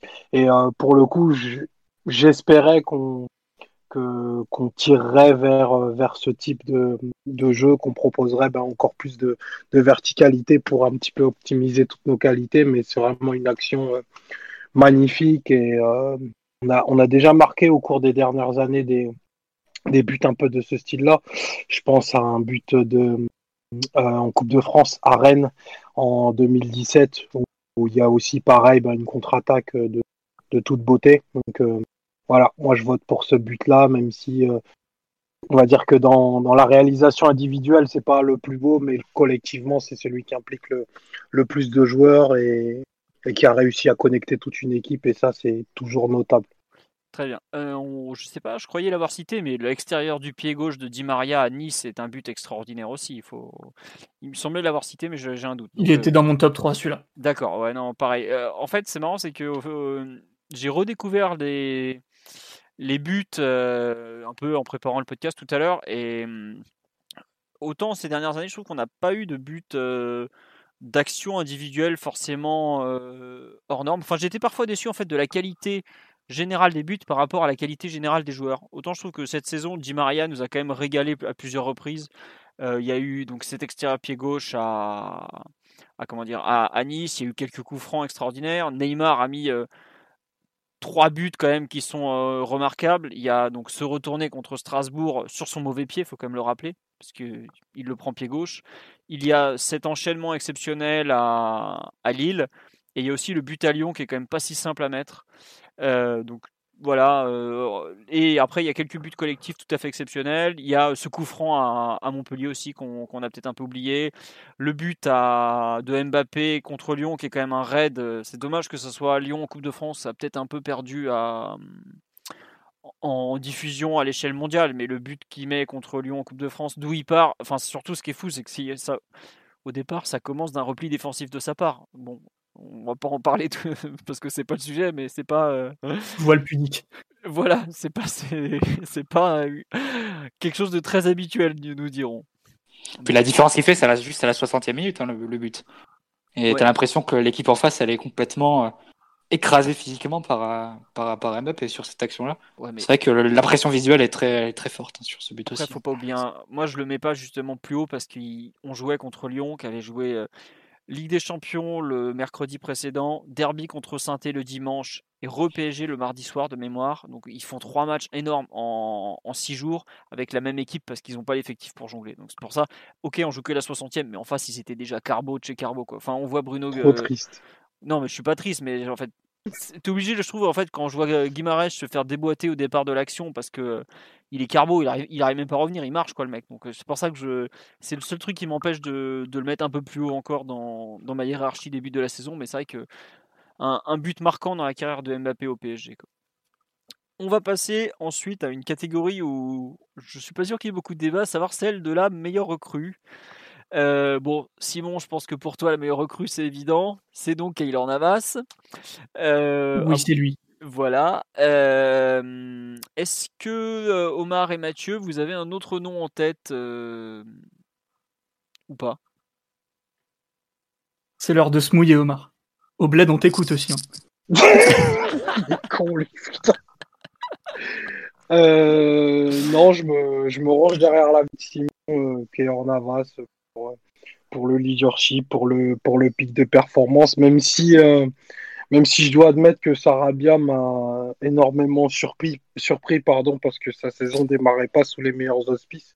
et que globalement sur 2020 c'est l'un des meilleurs joueurs du PSG, euh, je mettrais je quand même d'une courte tête euh, Keylor Navas.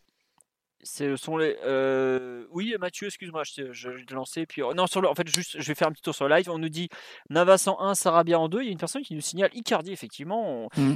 Moi, c'est marrant, c'est que j'y ai même pas pensé en listant les recrues, peut-être parce que c'est un prêt. Euh, Mathieu tu... Moi, j'allais en parler. Moi, j'allais en parler. Bah, vas-y, je t'en prie. Euh... Bon, parce qu'aussi Alexis euh, me forçait à en parler, non, mais, euh, mais non, c'est une recrue qui a été fondamentale parce que Rappelez-vous, au moment où on le prend, c'est un moment où Cavani et Mbappé sont blessés.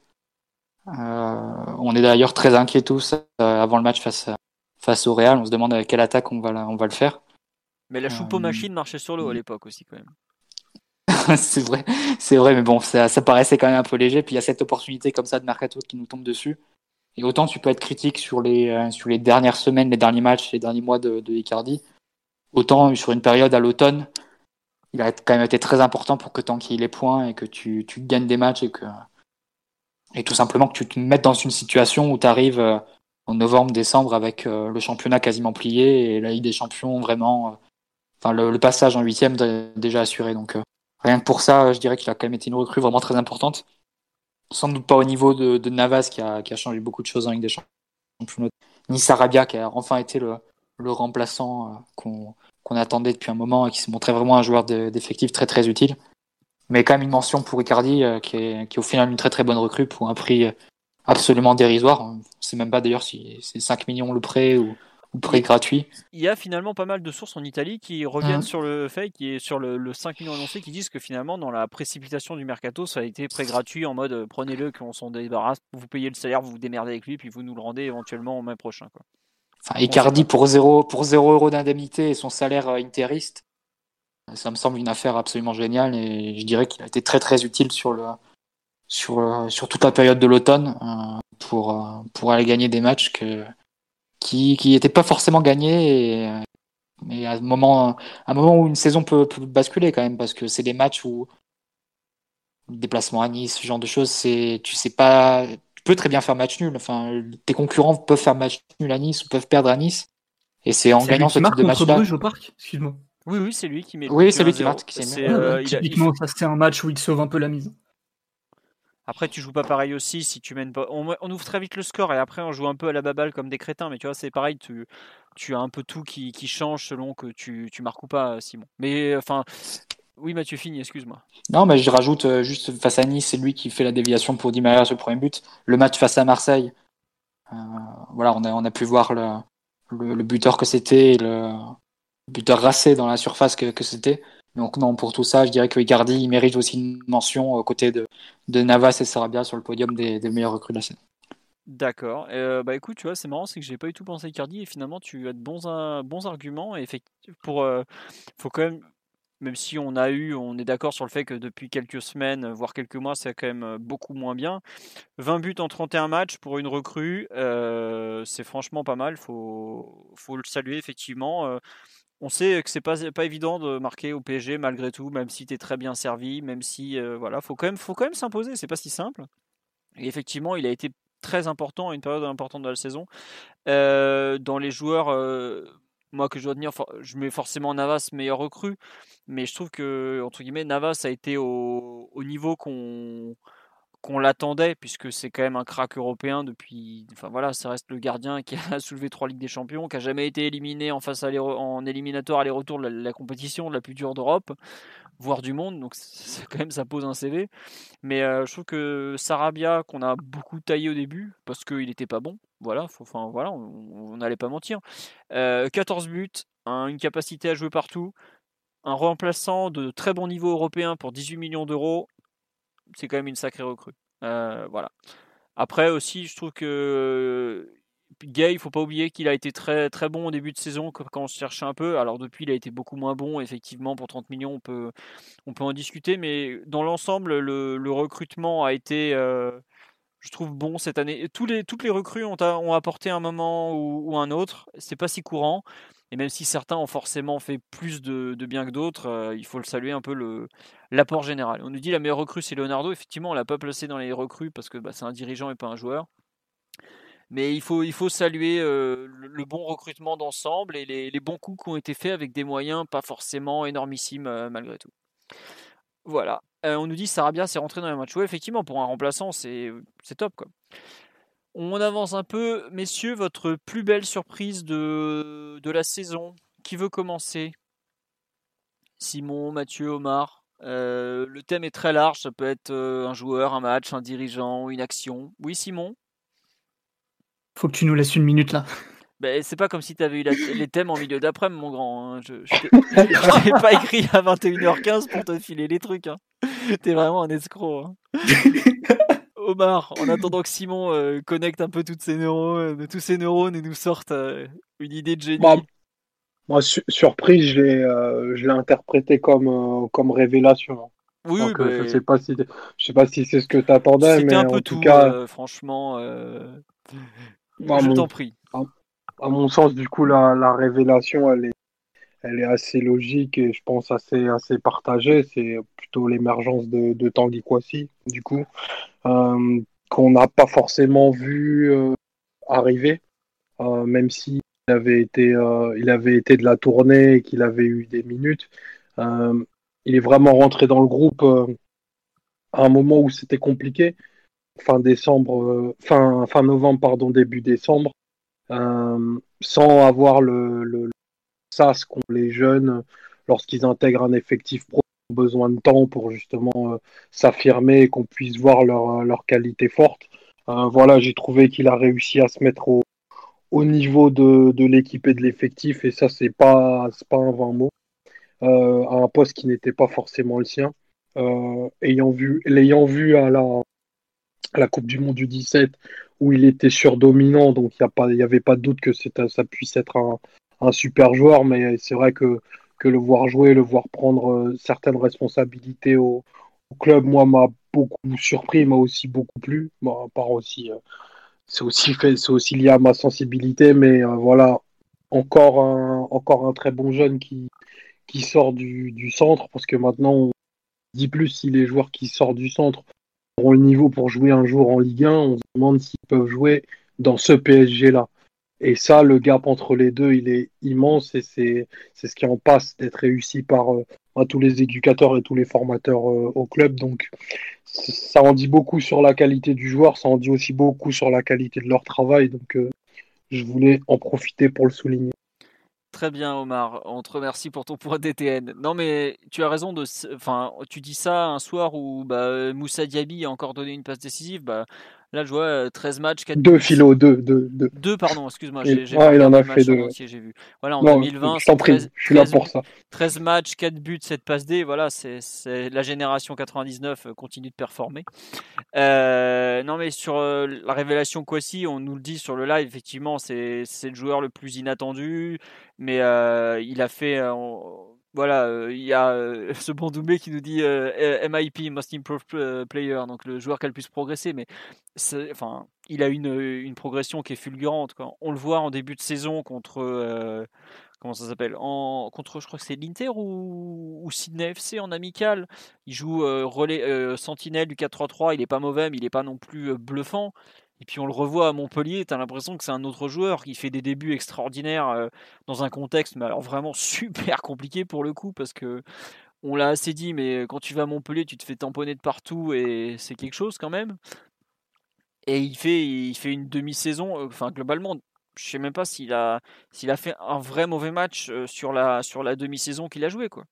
C'est, c'est fou quand même. Pour un gamin de 17 ans qui est, qui a même pas, qui a, enfin, aujourd'hui, euh, c'est un 2002, donc c'est-à-dire c'était un première année U19, euh, quoi, si, cette saison quand même. Donc je sais pas si vous vous rendez compte l'impact qu'il a pu avoir dans une équipe de niveau Ligue des Champions. Enfin, on le voit, le respect même qu'ont les, pros aguerris, enfin la façon dont Neymar euh, est avec lui, c'est quand même pas rien hein, d'avoir le respect d'un joueur comme Neymar hein, en étant comme ça, personne et tout. Donc si vraiment une révélation incroyable, même si dans les comment dirais-je, dans les surprises au sens large, dans les trucs qui m'avaient un peu euh, surpris et qui ont sont qui on dit plus grande surprise de la saison le coronavirus. Certes, il y a aussi il y a quand même l'action extraordinaire de Choupo-Moting face à Toulouse qu'on me cite qui est je trouve un, un moment assez fou de la saison parce qu'il a été tellement moqué l'an dernier et puis il sort ça dans un match où on n'était pas très bien engagé. Il y a effectivement, dans les bonnes surprises, il y a le niveau de Sarabia après avoir été catastrophique. Il y a Paredes capitaine. Enfin bref, il y a de quoi faire, mais moi, effectivement, comme Omar, je rejoins la plus belle surprise, c'est le, niveau général de Tanguy Kouassi. Simon, ta plus belle surprise de la saison Paredes capitaine, c'est pas une surprise, c'est la normalité. Là, je, le rappelle à tous. ma plus belle surprise, du coup, ce serait Choupo-Moting, je pense. Je suis d'accord avec vous sur Kwasi en termes de, joueurs, d'émergence de joueurs. Si on, le prend de sous ce sens-là, oui. Par contre, euh, c'est vrai que voir le but de Choupo-Moting dans un match pas si bien embarqué que ça, euh, après tout ce qu'il nous avait fait la saison dernière, et surtout j'étais au parc ce jour-là, c'est avant de, m'expatrier pour la petite histoire, euh, ça m'avait laissé bouche bée un, un, bon moment, et j'étais surtout très heureux pour lui parce que ça restait quand même un, un, mec euh, sympa. C'est pas un critère fondamental pour un joueur, mais pour le coup, lui, c'est vrai que il dégage une bonhomie assez, euh, assez contagieuse. il, aussi, je tiens à rappeler que ce but intervient à un moment donné où globalement, toutes les minutes de Choupo-Moting étaient de qualité.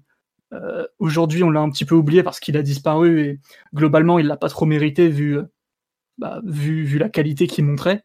Mais moi, j'ai pas envie d'oublier euh, qu'à un moment donné, Choupo-Moting a peut-être été la réincarnation de Van Basten euh, au Parc des Princes. Et, ce but en est le, symbole. Faut le laisser, tout ce qu'il dit est très digne. C'est très très vrai. Continue. et, ce but est, le symbole de ça, et, peut-être qu'on l'oubliera pas juste grâce à ce but. Et, je trouve ça, je trouve ça bien. Je trouve ça bien pour après. Après, si Paredes est la réincarnation de Redondo, on peut effectivement considérer que Choupo-Moting est la réincarnation de Van Basten. D'accord. Non, non, mais bon, euh, après, non, tu as raison de. Enfin, Choupo a su se réhabiliter lui-même, et c'est peut-être la plus grosse surprise de la saison parce que, enfin, le pauvre, ce qu'il a pris dans la tête après son loupé contre Strasbourg. Enfin, je sais pas, mais des semaines après, j'étais tombé sur un site hondurien pour vous dire qu'il se foutait de sa gueule, quoi. ça peut arriver qu'à lui dans le football, quoi. Mais bon.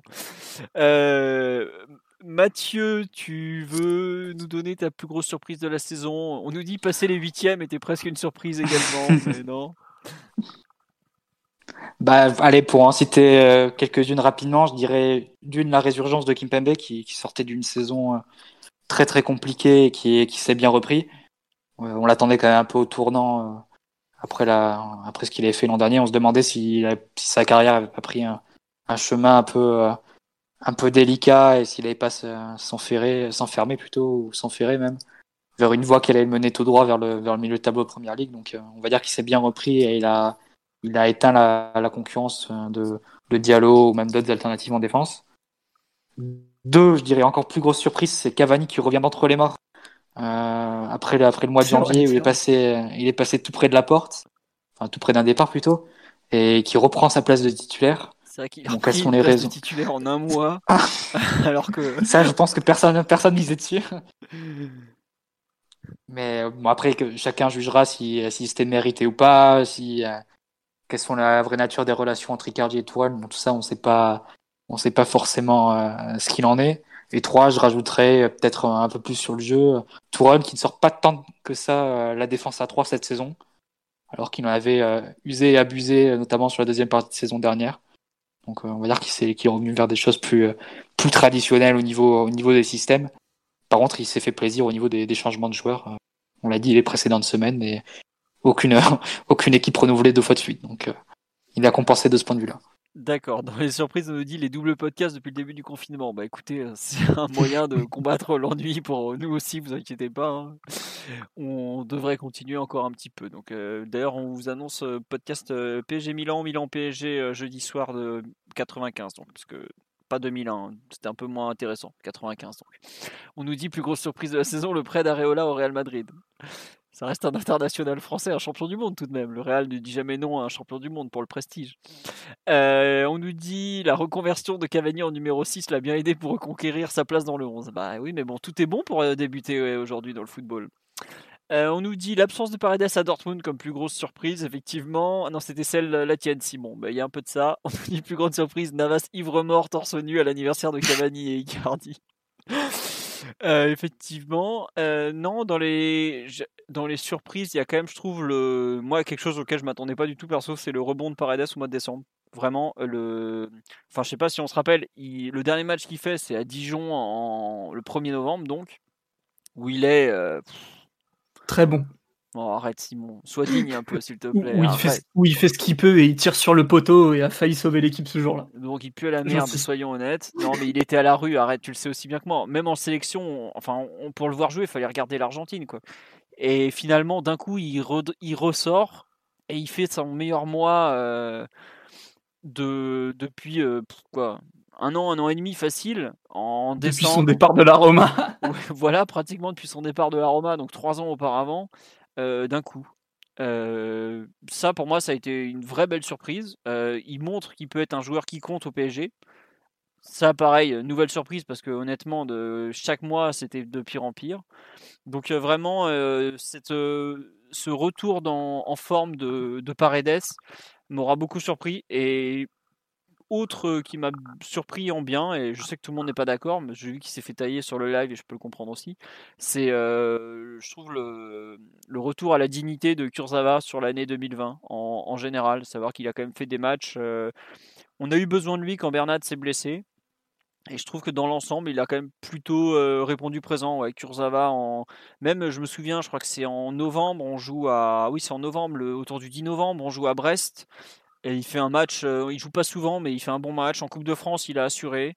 Donc ouais, certains joueurs qui ont su relever la tête comme ça de façon inattendue. Bah, on a parlé de Cavani, de moi je viens de parler de Kurzawa, de Paredes, euh, de Sarabia aussi qu'il faut citer dans les joueurs qui ont su relever la tête. Vraiment, c'est ces joueurs qu'on pensait euh, sur la pente douce en train de couler jusqu'au fond du puits, façon Draxler, et qui finalement se sortent la tête de l'eau et deviennent euh, des joueurs, euh, peut-être pas qui comptent, mais, mais pas loin de ça. Donc euh, bravo à eux et la preuve aussi que rien n'est jamais fini, même au PSG. Quoi.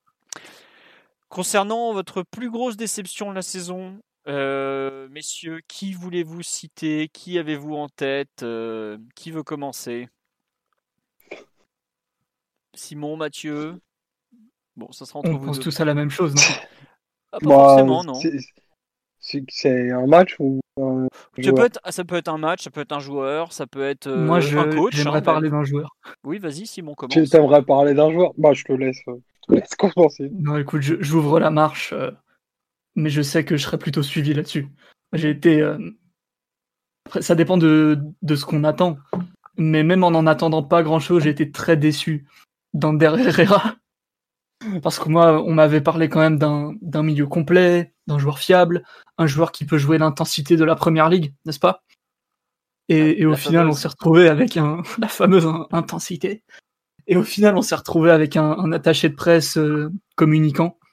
Donc euh, tant mieux pour euh, le service com, ça leur a simplifié quelques missions par moment, voire même une bonne partie de la saison. Par contre, en termes d'apport sur le terrain, vu l'investissement que ça a représenté, bah, c'est zéro pointé, quoi. Et il n'y a absolument rien à sauver. Mais quand je dis rien, c'est rien. Même le match euh, arrière droit où il est soi-disant bon, je, l'oublie complètement, on s'en fiche. le match à euh, Lyon, il est pas trop mauvais, mais c'est vrai que ça fait pas lourd, je suis d'accord. Ouais, à la limite, il y a un quart d'heure face à Nice où, il est plutôt bien placé entre les lignes et tout, et, et ça crée un peu d'espace pour, euh, pour les autres. Mais sinon, globalement, après, vous allez me dire que peut-être vous n'en attendiez absolument rien. Moi, j'entendrais au moins quelqu'un capable de, de jouer 20 ou 25 bons matchs, d'être assez utile un peu là où tu as besoin de lui, de pouvoir peut-être rentrer dans, le double pivot de, de Tourelle, vu que lui, pour le coup, c'est un joueur qui n'a aucune spécificité. Donc, le double pivot, c'est peut-être là encore qu'il aurait été le moins inutile. Mais non, il n'y a eu rien de tout ça, juste euh, des interviews. Voilà. D'accord. Euh, on nous dit euh, Herrera, mais ça se discute avec Draxler. Beaucoup de Herrera. Il y a quelques gays qui ressortent effectivement par rapport à ses débuts de saison, par rapport à ce qu'il a fait entrevoir et tout en général. On nous cite Icardi après son bon début de saison. Euh, on nous dit comment être déçu de, Herrera aussi. Omar ou Mathieu pour compléter. La déchange de Draxler nous parle aussi. effectivement, plusieurs, plusieurs personnes aussi de Draxler dans les grosses déceptions de la saison. Omar, tu veux Tu veux rafaler Moi, dernière je- fois ce Bonder ou tu veux t'acharner sur un autre? Non, non, pour le coup, j'attendais absolument rien du tout d'Ander Herrera. Enfin, malheureusement, les, les 7-8 mois qui- qu'il a passé ont fait que confirmer sa, sa totale neutralité et son incapacité à apporter quoi que ce soit à un effectif de, ce niveau-là. Donc, euh, malheureusement, pas surpris. Moi, je suis plutôt plus déçu euh, Icardi, au moins sur la deuxième partie de saison parce que lui, pour le coup, je le tiens en, très haute estime, mais je peux pas me, je peux pas me contenter de, de ce qu'il a montré ou pas montré, euh, au moins depuis janvier. Après, peut-être que que sa relation avec Tourol pèse, peut-être qu'il y a, je sais pas, sa situation contractuelle qui le pèse, mais c'est un joueur qui vaut bien mieux que ce qu'il a montré, même si ses états de service en termes de buts sont sont importants et qu'il avait commencé très fort. Euh, je pensais qu'en qu'en justement en retrouvant une meilleure forme physique et en, ayant une meilleure connaissance de ses partenaires, ben on aurait une, bien meilleure version que, celle qu'on a vue et, celle qui a fait qu'il est légitimement, à mon sens, euh, sorti de l'équipe parce que ses, buts ne peuvent pas, toujours le, sauver. Donc, euh, c'est un joueur bien meilleur que ce qu'il a montré PSG jusque-là et j'inclus euh, sa, très bonne période dans, mon propos. Donc, pour le coup, voilà, si, l'option d'achat est levée, j'attends de le voir plus, plus concerné, euh, plus participatif, parce que je sais que c'est souvent le, débat qui revient autour de la participation au jeu. Non, pas qu'il va devenir Dybala euh, à compter de, à compter de l'été, c'est pas ça le propos, mais c'est un joueur qui est capable d'éminemment plus d'occuper un front de l'attaque beaucoup plus large que ce qu'il ne fait jusque-là, et pas, euh, pas un joueur qui va se contenter de, du strict minimum par rapport à ses, à ses immenses qualités et capacités. D'accord. C'est un, un amoureux déçu qui parle, on le sent quand même. Totalement. D'accord. Bon, bah écoute, il y a des gens qui te rejoignent aussi sur le fait que par rapport à ce qu'il a pu montrer à ses débuts, l'enthousiasme qu'il a déclenché, effectivement. Moi, je me souviens de Mathieu dans un podcast qui disait, mais tu verras Icardi quand Neymar va jouer, à quel point ça va te sembler naturel qu'ils jouent euh, ensemble et tout. Et c'est vrai que bah ça, on, on l'a pas vu finalement. Il y a, on a l'impression d'avoir euh, entre, entrevu un très très grand neuf, mais finalement qui a un peu euh, qui a un peu trop vite disparu euh, de la circulation. C'est vrai que l'Instagram de Wanda est quand même euh, une pépite, mais à part ça, bon, euh, c'est pas trop ce qu'on lui demande, quoi. Mathieu, ta, ta plus grosse déception euh, de la saison euh, en général euh, On n'était pas obligé de parler d'un joueur, hein, tu peux parler match, euh, dirigeant, entraîneur aussi. Ah, tu veux, tu veux dire, à part, à part la non-venue d'Alegri et de Dybala? Exactement. Mais- Euh, non, euh, moi je la mettrais peut-être. Bon, on peut parler de Draxler et de Meunier, mais bon. Est-ce que tu veux nous parler de l'utilisation de Verratti dans le milieu de terrain? Ah bah tiens, j'y pensais pas, mais ouais, tu vas me, tu vas me permettre de- d'en parler. Non, c'est vrai que Verratti a utilisé euh, axe gauche euh, du double pivot comme ça, ça, ça fait un peu mal au cœur de, de le voir réduit à un rôle de porteur d'eau comme ça. Et bon, après je, je comprends aussi, il y a, il y a Tourelle qui mise vraiment sur ses quatre offensifs et, et le reste des pièces qui, qui s'adaptent en conséquence, etc. Mais bon, moi, je peux pas m'empêcher de penser que c'est un joueur qui est, qui est sous-utilisé dans, dans son importance et dans son influence qu'il peut avoir dans une équipe. Et effectivement, le revoir côté droit, euh, axe droit, avec vraiment tout le terrain euh, et tout le, tout le, tout le champ, en fait, pour, pour pouvoir distiller ses passes et aussi pour pouvoir reconnecter avec Di Maria parce qu'ils avaient une relation qui, qui marchait très très bien. Euh, c'est vrai que ça m'intéresserait de, de le revoir euh, de ce point de vue-là. Mais bon, ça dépendra, j'imagine, euh, du mercato et de, et de comment les, et de ouais, quel sera l'état de l'effectif euh, à la fin de l'été ou quand la, quand la saison reprendra. Mais sinon, j'avais une autre déception, c'est euh, c'est Neymar. Euh, bon, pas Neymar en soi, mais le poids de forme de Neymar. Euh, je trouve que ça a été vraiment un peu trop fluctuant sur la saison et, et ça m'embête de ne pas l'avoir vu vraiment à 100% à, à, tous les matchs. Et pour un joueur de cette qualité et de, de cette classe-là, c'est, je trouve que c'est encore une occasion manquée de, de, de revenir comme ça au premier plan et ouais, de faire à nouveau l'unanimité pour lui. Donc je trouve que c'est un peu. Voilà, nous qui le voyons, on sait tous les semaines, on sait de quoi il est capable, etc. Mais je trouve que ça, ça fait pas lourd sur la saison le, le, nombre de matchs où il est passé un peu, un peu au travers, où il a même été une influence un peu négative sur l'équipe à prendre trop de responsabilités alors qu'il n'était pas, pas en forme sur le plan physique. Pas en mesure de les prendre. Même, Voilà, c'est ça. Même la façon dont il se présente sur les deux, sur les deux matchs face à, face à Dortmund. Enfin, moi, honnêtement, quand je vois des photos de Neymar d'il y a deux ans euh, pour sa première saison au PSG, moi, ça me fait mal au cœur de, de le voir ensuite dans, dans cet état-là. Mais bon. Donc, j'espère que quand, euh, quand on le reverra, si la Ligue des Champions doit, doit se poursuivre, on verra un Neymar vraiment, vraiment affûté, revenu au top de sa forme, parce que c'est un joueur qui peut, qui peut vraiment donner encore plus que ce qu'il monte actuellement pour moi, je l'aurais dit, mais à son top niveau, ça doit être le meilleur joueur du monde. Et je peux pas me, me résoudre à voir un Neymar qui prendrait le chemin d'un Ronaldinho de, de fin de l'époque Barça ou même de l'époque Milan, c'est-à-dire un, joueur qui fera forcément toujours des différences euh, sur sa classe face à des équipes de, de rang inférieur, mais qui qui sera plus qui sera plus jamais le meilleur du monde. Donc euh, ça, ça m'embêterait quand même qu'il prenne ce chemin, et donc j'ai beaucoup d'espoir sur les sur le retour de, de Neymar hein, dans les D'accord, bah écoute, moi j'ai en fait j'ai deux déceptions. La première, c'est un peu côté joueur, à savoir le, le poste derrière droit où bah, bon, Kerrer a été out pour des raisons physiques, Dagba aussi, Meunier avait un boulevard. Et quand on passe au 4-4-2 où on lui demande d'animer tout le flanc droit, je pense que c'est à ce moment-là, je vois pas ce qu'il peut espérer de mieux pour aller chercher sa prolongation. Et quand je vois les matchs qui sortent, alors certes il n'est pas aidé, certes il court beaucoup pour les autres, mais le manque de précision technique et tout ça, je... franchement je comprends pas où est passé le latéral qui était capable de mettre des 8 buts, 8 passes de sa première saison ou un truc dans le genre. Quoi. Enfin, je suis clairement pas anti je trouve qu'il est souvent mal jugé par rapport à sa communication et tout ça, mais je trouve que ne pas profiter dans une année entre guillemets où tu as un contrat à aller chercher, mieux d'une situation mais royale, à savoir euh, on lui demande exactement, enfin même on lui pardonne un peu ses larges défensives, on lui demande juste de, de tenir le couloir, de le faire vivre, soit exactement des trucs qu'il sait faire en fait. C'est un peu ça qui me déçoit, c'est ne pas savoir profiter des opportunités qui te sont données quand tu as les qualités pour le faire. Ça, ça m'énerve.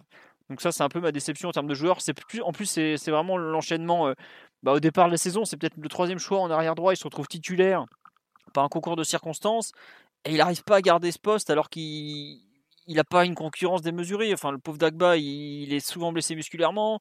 Kirer a quand même été absent 4 mois. Enfin, Kirer est absent 4 mois. Il lui a fallu quoi? Peut-être 3 semaines pour retrouver une place de titulaire devant Meunier? Ou presque? Alors que le, système en 4-4-2 asymétrique euh, lui offrait euh, un boulevard littéralement dans le couloir droit. Donc, non, franchement, c'est pas. Mais déjà, la, saison dernière, rappelle-toi, il n'avait pas du tout profité du passage au, 3-4-3. Et, et c'est Alves qui finit la saison euh, piston droit. Exactement. Euh, ça, c'est ma première euh, déception générale. Enfin, individuelle, pardon. L'autre, et Mathieu l'a déjà abordé via le cas de Neymar, je trouve, c'est l'état physique général de l'effectif parisien que je trouve tout bonnement scandaleux. Voilà. Euh, Neymar, un coup il est gros, un coup il est maigre, mais il est quand même beaucoup plus souvent gros qu'autre chose. Il y a les blessures musculaires au bout d'un moment, je veux pas être méchant, mais il n'y a pas que le préparateur physique, il y a peut-être aussi l'entraînement invisible. On a, j'ai parlé de Neymar, mais quand je vois Icardi, les photos, le mec il a pris combien de kilos? Verratti, pareil. Quand on voit aujourd'hui, quand il est confiné, à quel point il est fit et le mec qui se trimballe un gros fessier sur le terrain. Paredes, pareil. Enfin, il y a un nombre de joueurs dans l'effectif du PSG qui sont pas prêts physiquement, qui sont pas ne serait-ce, pense, qu'à 80% de leur euh, meilleur niveau, qui est, à mon sens, absolument scandaleux de par, un, le salaire qui leur est versé, savoir qu'ils sont quand même très très bien payés tous, deux, le fait que c'est quand même leur corps qui est leur outil de travail, et là on parle pas de prostitution, hein, on parle de football, le fait d'être en forme, et trois, euh, ils font quoi de leur journée? Enfin, les types. Euh, enfin, moi, ça me, franchement, je, je, suis scandalisé par le fait aussi que le club permette aussi tout ça. Et c'est dans le retour de Leonardo, c'est quelque chose dont j'attendais beaucoup, à savoir faire respecter un peu plus les. Comment dire bah le, poids, tout ça, j'ai été déçu par Tourelle sur ce point. Moi, je comprends un peu ses expérimentations tactiques, sa gestion même de l'effectif, mais qu'il soit aussi permissif en termes d'hygiène de vie et tout ça, alors qu'à Dortmund, il hurlait à la mort pour du quinoa qui n'était pas digéré ou presque. Et là, on permet ça à aligner des mecs qui sont hors de forme, juste, enfin, vraiment, l'état général physique de l'effectif, je trouve scandaleux. Et c'est une énorme déception, sachant que bah, au plus haut niveau européen, je regrette, il faut courir pour gagner des matchs. Et c'est pas en ayant, euh, comment dire, de bah, un état physique pareil. Enfin, on l'a vu au Bernabeu où les mecs avaient pas envie de courir, où ils étaient cramés au bout de 20 minutes. Enfin, globalement, je trouve qu'il y, y, a beaucoup, beaucoup à reprendre sur la, l'entraînement, enfin vraiment le, ouais, l'entraînement, la préparation physique en général et tout ça. Je et je fais pas le procès du préparateur physique pour le coup. C'est vraiment, je trouve le, le sérieux de l'effectif parisien. Alors je comprends très bien que dans son temps il fasse des anniversaires, ça je m'en fous effectivement qu'ils s'amusent, mais euh, que les mecs ils soient un minimum fit et qu'on passe pas la moitié de l'année à avoir des types en, en retour de même pas retour de blessure, retour de forme, quoi, tout simplement. Donc ça, vraiment, c'est quelque chose. Je suis très déçu sur. Euh, bah, ça, revient un peu peut-être à l'investissement général, mais grosse déception à ce niveau-là. Et c'est pour ça, d'ailleurs, on le cite pas assez. Mais ceux qui ont su se garder du professionnalisme, même en jouant moins, même en jouant peu et tout ça, bah, il faut les saluer. On a salué Choupeau, bah voilà, je trouve que c'est un joueur comme Choupeau, même Sarabia qui est resté, qui aurait pu complètement partir en vrille et tout, bah bravo à eux. Et vraiment pas glorieux ceux qui se laissent aller en permanence. Et on me cite dans les déceptions aussi l'absence de signature d'au moins un contrat pro majeur. Effectivement, euh, on a attendu quand même toute la saison que Aouchiche et Kwasi signent. On espère que ça sera le cas. Euh. On nous parle effectivement des blessures musculaires. Ouais, voilà. Mais après, les blessures musculaires, effectivement, si, euh, si on faisait pas des préparations en Chine complètement débiles, on aurait peut-être un peu moins. Ça aide aussi. Voilà.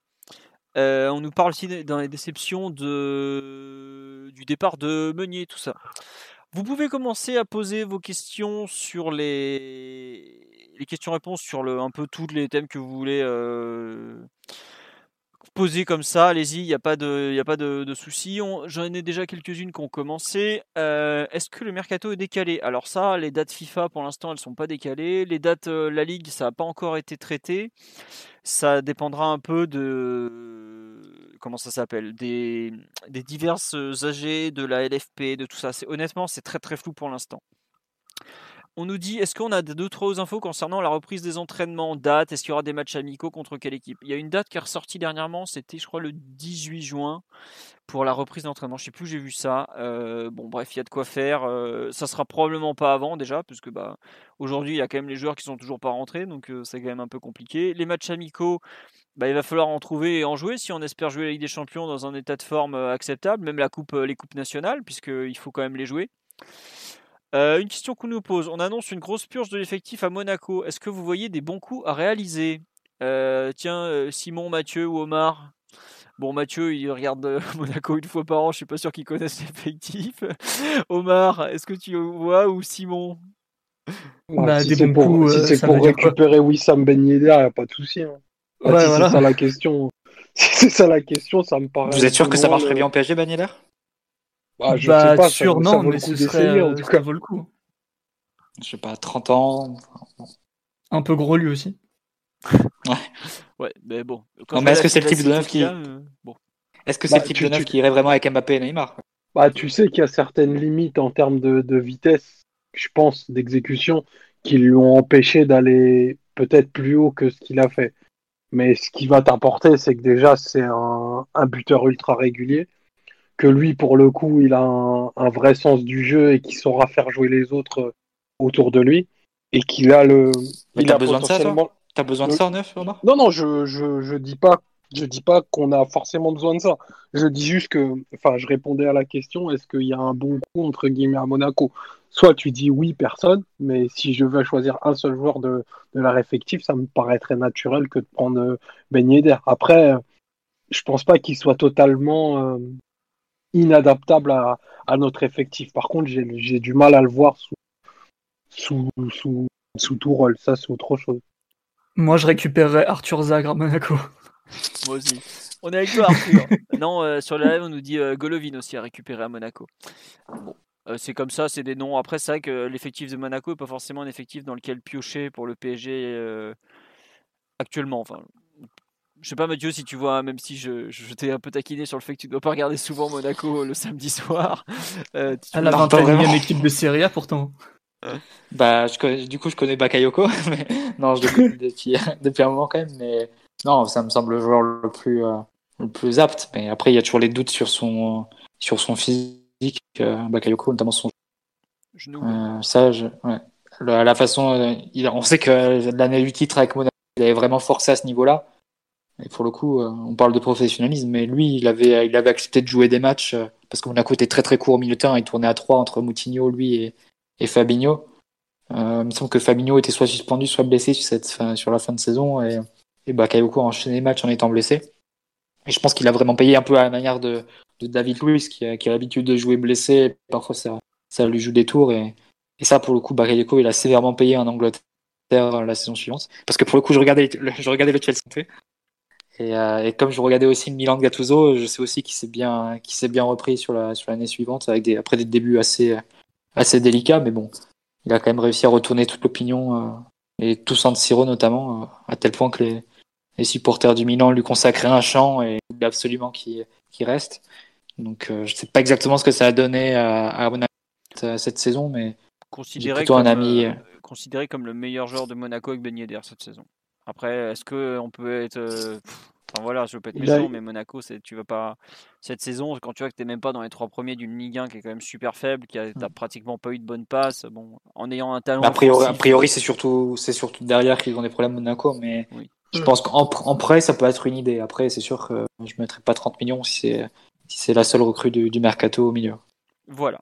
Euh, on nous demande est-ce que vous êtes optimiste pour une prolongation de Kwasi? Bon. La, la- Alors- la vérité ou l'espoir? Ah, attends, il y a peut-être une vérité à prendre en compte euh, qui a changé depuis quelques, quelques semaines, quelques jours. On parlait quand même de Kwasi fait à 99,8% à Leipzig. Bon, il se trouve que le dossier Upamecano de Leipzig, qui est un autre euh, défenseur central euh, français, très jeune lui aussi là-bas, et qui devait partir sans doute au Bayern, paraît-il, qui serait en train de prolonger son contrat à Leip- à à Leipzig.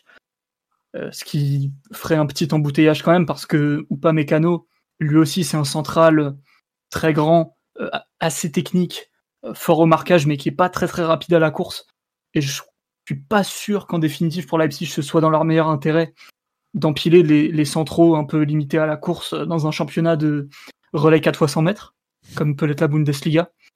Et il y avait des rumeurs sur, je sais pas ce qu'elles valent franchement, mais des rumeurs sur euh, Kouassi peut-être au Milan, peut-être. Et du coup, c'est peut-être moins sûr que ça pouvait l'être il y a quelques semaines. Donc il y a peut-être un petit peu d'espoir. En tout cas, euh, peut-être un peu plus.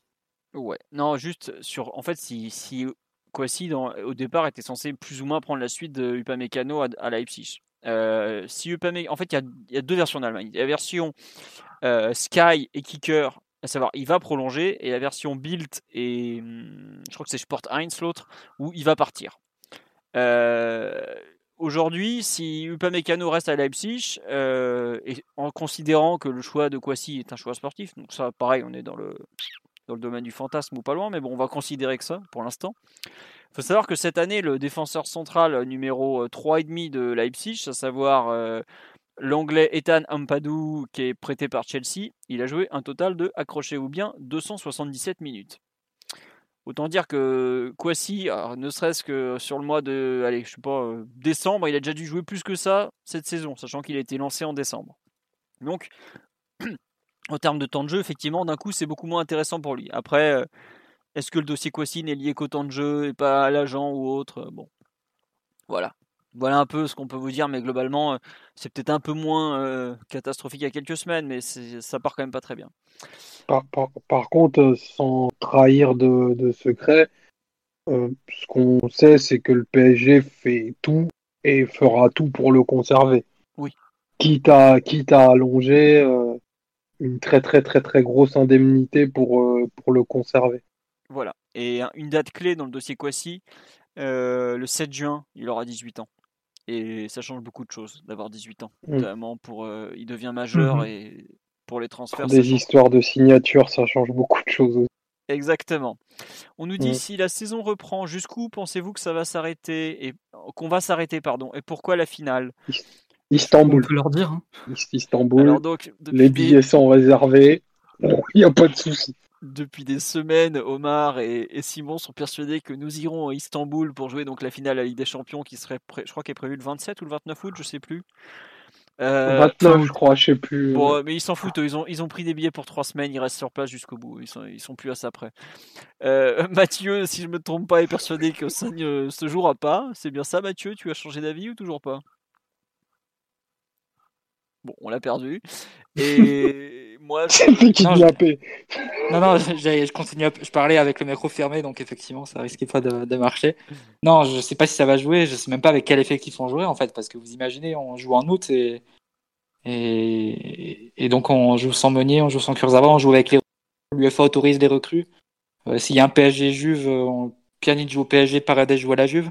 Euh, je Ouais, sais pas, ouais, c'est. Ah non, déjà, la Juve sera éliminée par Lyon, déjà. Que Non mais t'imagines Lyon, Lyon, Lyon, ils vont vendre, ils vont vendre cet été. Ils ont prévu de, Ils de vont lâcher. Touzard, imagine.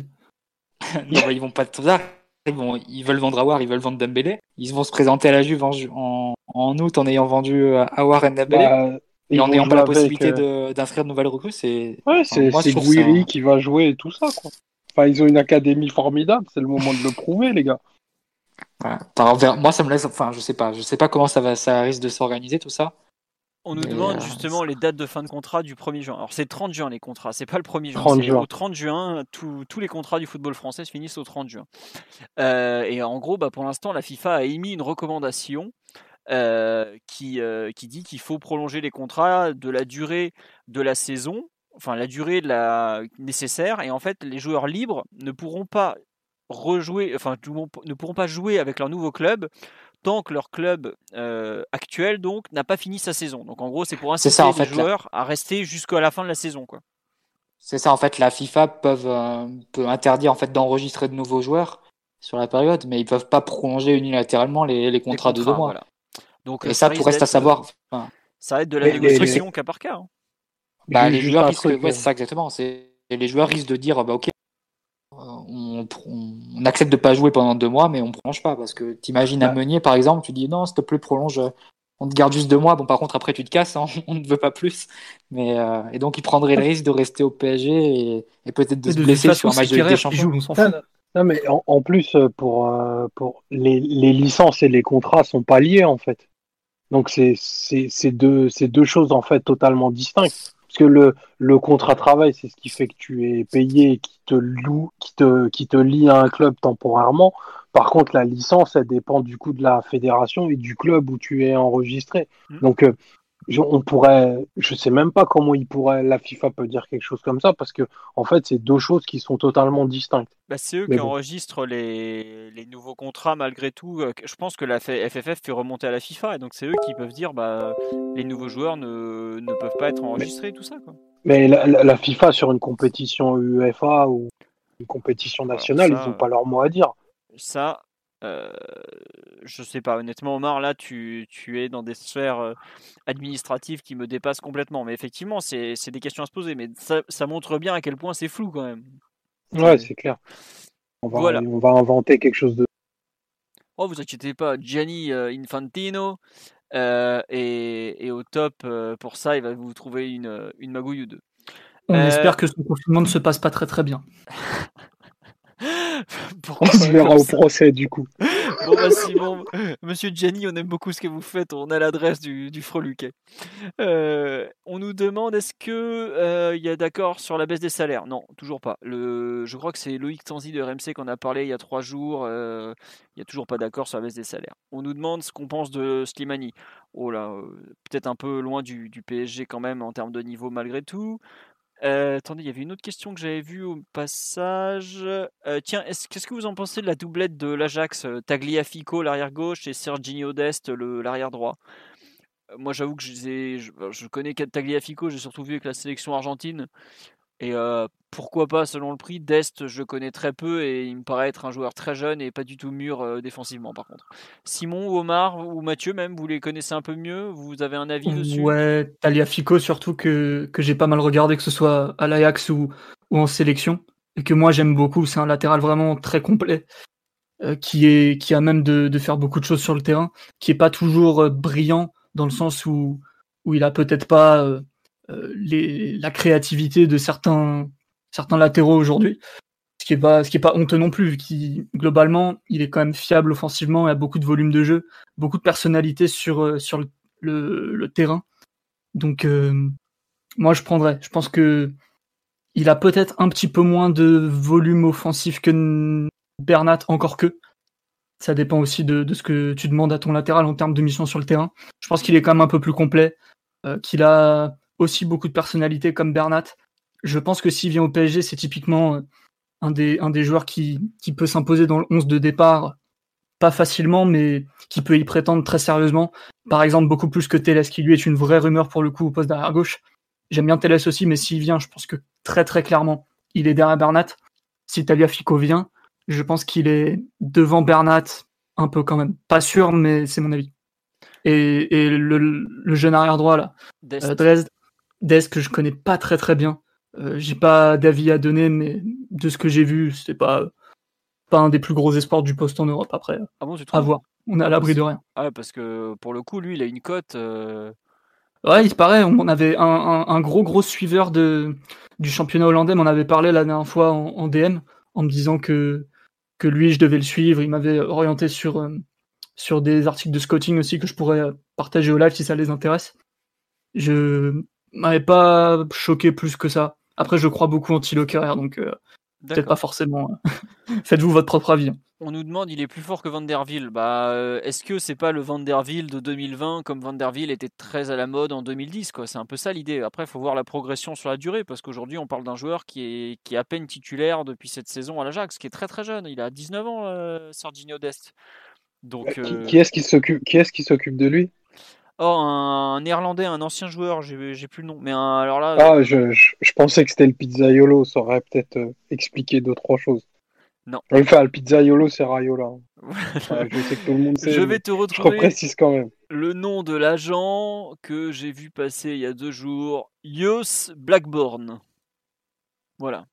Donc, euh, tu vois, bah, c'était hier d'ailleurs, c'était pas il y a deux jours, c'était hier. Voilà. Si tu veux un peu euh, te renseigner, c'est un ancien joueur. Voilà. Euh, on nous demande si la Ligue 1 reprend, ça sera sur quelle chaîne? Oh bah, ça sera pas, ça reprendra pas, donc on n'en est pas encore là. Mais effectivement, l'année prochaine, Media Pro. Voilà, Media Pro et Canal Plus l'an prochain, mais pour l'instant, c'est pas prêt de, reprendre. Euh, on nous dit, tiens, euh, quel joueur a moins de 75 millions d'euros pour remplacer Thiago Silva? Skriniar, Soyunsu, Kumbula, Kwasi euh, Qui veut en, en parler Simon, tu as une idée? Tiens, si tu as 75 millions d'euros. Moins 75 millions ou moins? Ouais. Ça commence à ressembler à du Khalidou Koulibaly pour le coup. Hein pour remplacer Thiago Silva. Donc toi, tu investirais ça, une somme un peu sur un vrai leader de défense. Ouais. Je pense que les meilleurs joueurs, tu peux les remplacer que par des très bons joueurs, des joueurs de niveau pas forcément équivalent, mais en tout cas d'un calibre qui peut ressembler par moment. Et c'est vrai que des joueurs comme Skriniar et tout sont intéressants. J'ai quand même espoir que Koulibaly retrouve le niveau et surtout l'état physique qui était le sien il y a quelques saisons en arrière. Et globalement, on n'a pas de leader de défense pour remplacer Thiago Silva. Déjà dans l'effectif, c'est pas l'avis de tout le monde, mais, c'est le mien. Je crois pas forcément que Marquinhos ou Kimpembe puissent de suite devenir des vrais leaders défensifs. Si Thiago Silva devait partir et qu'on me donnait 75 millions pour un central, bah, soit j'essaie de racheter de lire à la Juve, mais on peut oublier, ou alors je prends Koulibaly. Ouais. Après, il y a toujours le problème de effectivement axe gauche, axe droit, tout ça. Ou bon. C'est vrai, c'est vrai que ça t'oblige à faire certains trucs. Après, tu peux mettre Marquinhos axe droit et Koulibaly axe gauche, par exemple. Par exemple. Voilà. Euh, autre question. Euh, Mathieu, euh, bah, Mathieu et Omar, avec, pour remplacer Thiago Silva avec une grosse somme, vous, vous avez une idée? Vous allez sur quoi? Quel, Mathieu, il va dire qu'il faut prendre Barzali. Quelqu'un de ce style-là. il n'y a que ça pour nous sauver qui serait plus rassurant que d'autres hein, qui sont dans l'effectif. Mais non, bah, le truc c'est que déjà les 75 millions, ça me paraît déjà une, hypothèse assez irréaliste. Donc euh, à partir de là, pas du tout personnellement. Ouais, donc euh, je sais même pas si on dépensera les 75 millions sur l'ensemble du mercato. Donc on va voir quoi. On va voir. Enfin, ça dépendra des ventes aussi on nous dit, euh, moi je choisirais Delire tout Skriniar avant Koulibaly. Bah Delire, t'as 75 millions, tu l'as pas parce que la Juve a déjà mis plus que ça, donc euh, ça suffira pas. Euh, si, si, on vous dit le salaire, si on vous dit le salaire de Delire, si vous tombez, vous tombez dans les pommes. Ouais, bah, le dis pas, encore, encore faire des cauchemars. il, touche 9, il touche 9 millions net par an plus 2 de bonus, donc. non, juste on me demande sur live, est-ce que Dest joue exclusivement à, à droite? Non, non, il a, il a joué à gauche. euh, une personne qui le connaît bien du Forum de Culture PSG en a parlé. Il a dit qu'il avait joué à gauche, je crois, c'est en U17 pendant deux ans. Donc il a quand même, euh, l'un- il a quand même une, une vraie capacité à jouer des deux côtés du terrain. Voilà, c'est un truc qui est non négligeable en plus. Qui est plutôt. euh, voilà. Et c'est vrai que sur live, est-ce qu'on aura les moyens de faire un transfert à plus de 70 millions d'euros sur un seul joueur? On peut en douter. Et les très longues négociations autour du cas Icardi. euh, on dise quand même long sur les idées disponibles pour les comment dire pour les pour les clubs quoi. Enfin pour le PSG d'ailleurs Et Icardi, Icardi, aucune nouvelle d'ailleurs. Il reste 13 jours, et 12 jours même. ah si t'as le Corriere dello Sport qui nous a fait un article incroyable pour nous expliquer que le problème c'était le, le montant du transfert. Non sérieusement les gars vous êtes, vous êtes mis à combien pour l'écrire cet article? Donc voilà. Ouais, je crois Euh, que, je crois que Medi- Mediaset aujourd'hui, ils ont fait un article comme quoi l'Inter serait peut-être ouvert à, à une ristourne, mais ils chiffraient pas du tout. Enfin, ils jetaient un peu la pièce en l'air. De toute façon, le temps euh, jouera forcément, j'imagine, en notre faveur. Et il faut attendre que, que la date euh, limite soit atteinte. Et là, on pourra vraiment commencer les négociations pour de vrai. Parce que là, pour l'instant, bah, l'Inter veut vendre au prix qui était prévu de base. Nous, ça nous intéresse plus vraiment vu les, vu les, bah, les, les circonstances qu'on traverse. Donc il faut, faut pas trop se préoccuper de ça, je pense, et laisser un petit peu de temps passer. C'est ce qu'a fait le Bayern pour Perisic. euh, La date limite est expirée le 15. Donc eux, ils l'ont laissé passer. Mais le, euh, enfin, mais la différence, c'est que bon, Icardi, par contre, tu perds l'accord avec le joueur. Enfin, tu perds la, l'accord salarial que Ouais, c'est tu... ça. T'es obligé peut-être de renégocier avec lui. Il peut, C'est et ça. après le 1er juin, il peut te dire non, en fait, euh, je reviens pas à Paris. Quoi. Et là, t'as plus, euh, t'as plus de possibilité de le, de le faire venir de force, entre guillemets, comme, comme c'est le cas actuellement. Donc euh, c'est, c'est pas facile hein, comme thème, et c'est vrai que c'est assez pas préoccupant, mais c'est un peu étonnant de voir aucune, euh, aucune info un peu sérieuse d'un média, d'un média crédible comme Sky, par exemple, sur, une, sur l'état de, de l'avancée des discussions PSG Inter. Les infos qui sortaient euh, il y a pas longtemps, c'était n'importe quoi ou pas? J'ai vu des échos, mais de très loin, je savais pas quel crédit leur donner, qui disaient qu'en gros, euh, ça prendrait un petit peu de temps, mais c'était fait, c'était sûr. non non alors ça Bah, c'est sûr que c'est pas conneries, ça. Il y a, il y a jamais eu de comme quoi c'était fait. C'est le- le- les Même dernières infos crédibles. l'écrire, ça. Pas que c'était Non, fait, mais les mais dernières- l'hypothèse euh, majeure était qu'il reste, quoi qu'il arrive, peu importe euh, Non, Non. un peu le, le déroulement du dossier.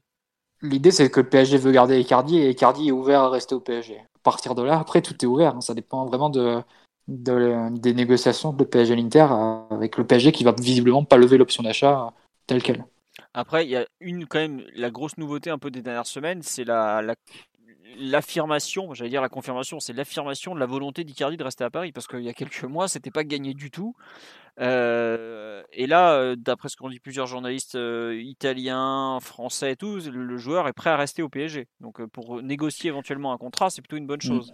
Après, S'il les- enfin, est d'accord même après Voilà. le 1er juin pour rester, c'est bon pour nous. oui. voilà, on, peut faire, exactement. on peut faire traîner comme ça. Exactement. Mais après, le, le problème aujourd'hui, et on le sait très bien, c'est les 65 millions d'euros. 65 millions d'euros de l'été 2019, euh, c'est pas 65 millions de- d'euros de, du marché euh, du football actuel. Aujourd'hui, euh, est-ce qu'il y aura un seul transfert à 65 millions d'euros cet été? Perso, j'en suis même pas sûr. Si peut-être euh, Leroy Sané au Bayern. Leroy Sané, quoi. Voilà, c'est Il y tout. aurait Sané ou, ou le Real parce qu'ils ont un trésor de guerre, mais c'est tout. Même le Real, hein, avec un trésor de guerre, t'entends pas beaucoup de noms qui bougent. hein, donc euh, voilà. Tout à l'heure, ils on- sont bien équipés aussi, il faut dire, mais eux, ils, ils ont peuvent. trop de joueurs. Ils ont déjà trop de joueurs. Eux, ils doivent dégager des joueurs pour commencer à en acheter parce qu'ils ont une masse salariale qui est en train de grossir euh, de façon euh, exponentielle et c'est pas c'est pas bon pour eux quoi. Donc euh, c'est très compliqué Ouais. les gros transferts quoi. Oui. Et puis en, et puis en Liga, tu as le droit qu'à 25 joueurs. Tu peux inscrire que 25 joueurs. Et eux, je crois qu'ils sont 35 sous contrat entre les joueurs euh, qui reviennent de près, bah, les Hakimi et tout ça. Donc ouais, euh, même pour des questions financières et même pour des questions de place dans l'effectif, le Real, il, il faut qu'il trouve des, des acheteurs. Et vu, vu la crise qu'il y aura, ça va être compliqué pour eux. Quoi. Alors, euh, autre question, on nous a demandé le Qatar, le tournoi en juillet avec le PSG et trois autres clubs français, est-ce qu'on y croit? Euh, La personne qui a sorti l'information sur RTL est quand même plutôt bien renseignée en général. Par contre, côté stéphanois, je crois, ça a été démenti. Alors, est-ce que Sainté n'est pas invité finalement? C'est possible, étant donné qu'on va jouer une finale de Coupe de la Ligue contre eux, ça ne paraîtrait pas déconnant qu'on les invite pas quand même. Euh, voilà où on en est. Il y a une personne tout à l'heure qui nous demandait aussi est-ce que plutôt que de mettre 65 millions d'euros sur euh, Icardi, il faudrait pas mieux plutôt acheter un milieu relayeur? Euh, Est-ce que quelqu'un, euh, est-ce que vous, est-ce que qu'est-ce que vous en pensez de cette thèse, même si on y a un peu répondu dans les pr- précédents podcasts malgré tout Qui qui est d'accord avec cette, cette idée? Omar, tu es pour d'acheter un grand Euh, relayeur plutôt qu'Icardi?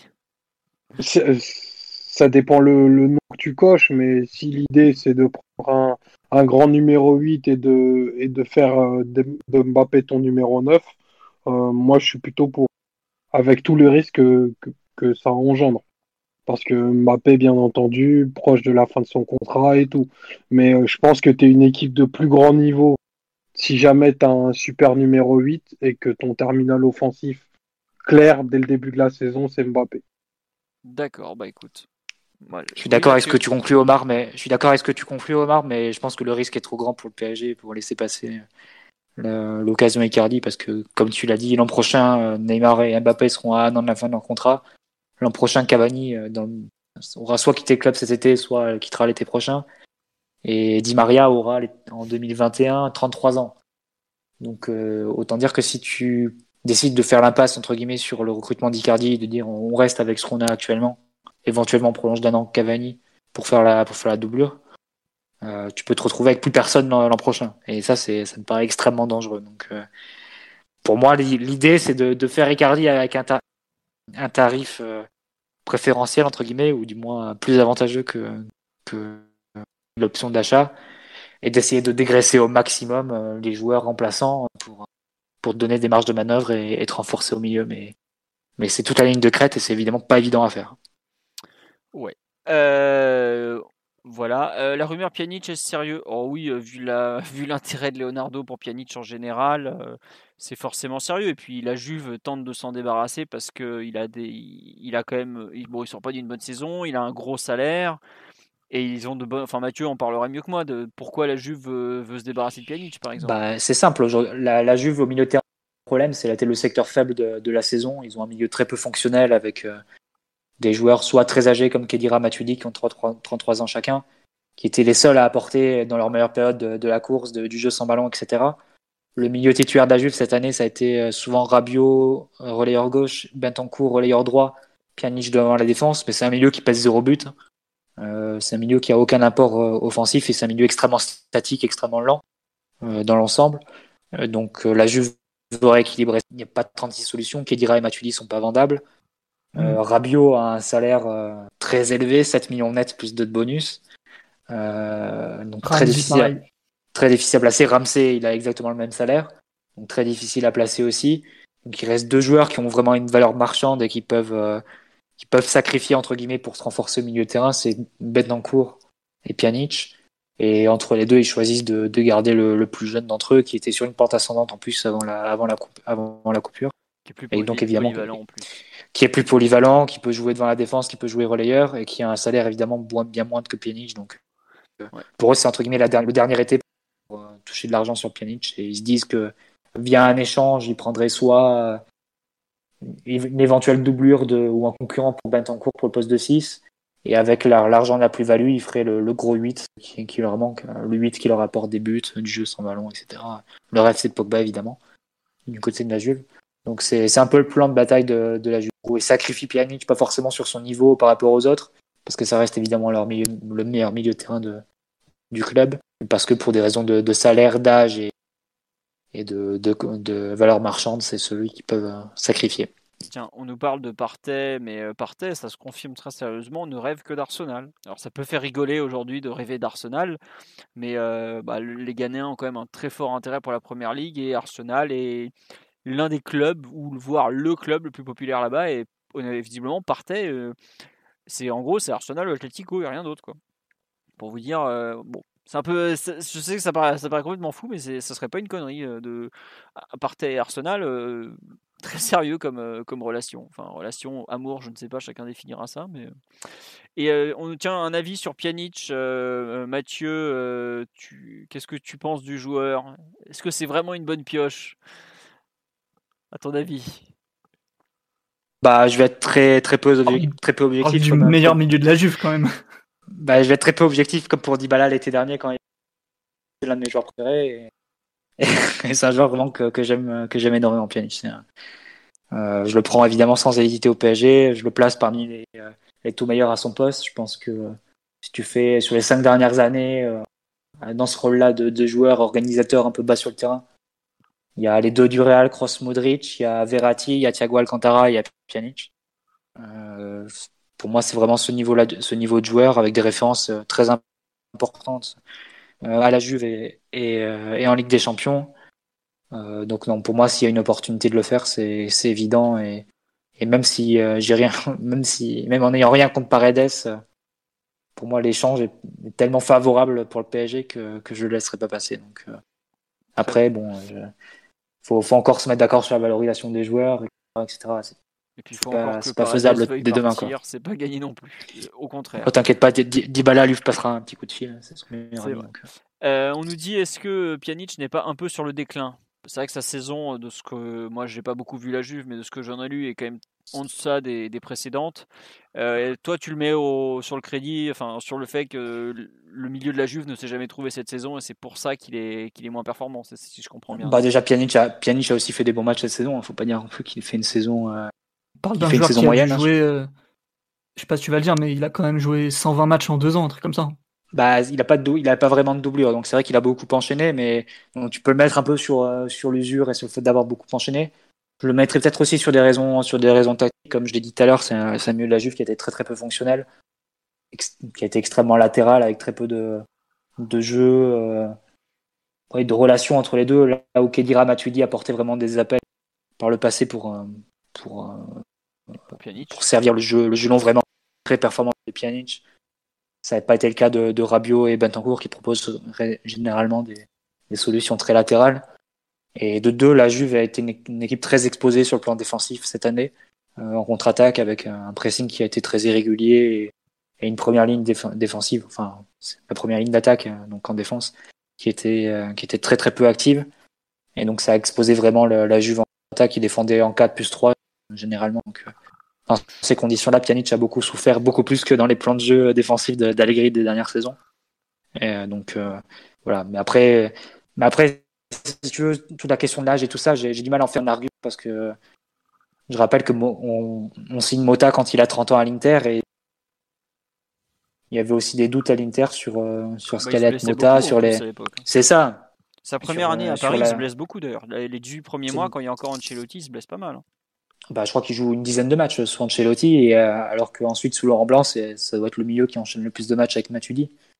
Donc, euh, au final, tu sais, tu sais jamais, tu sais, jamais vraiment. Ça dépend aussi des contextes collectifs dans lesquels se trouve.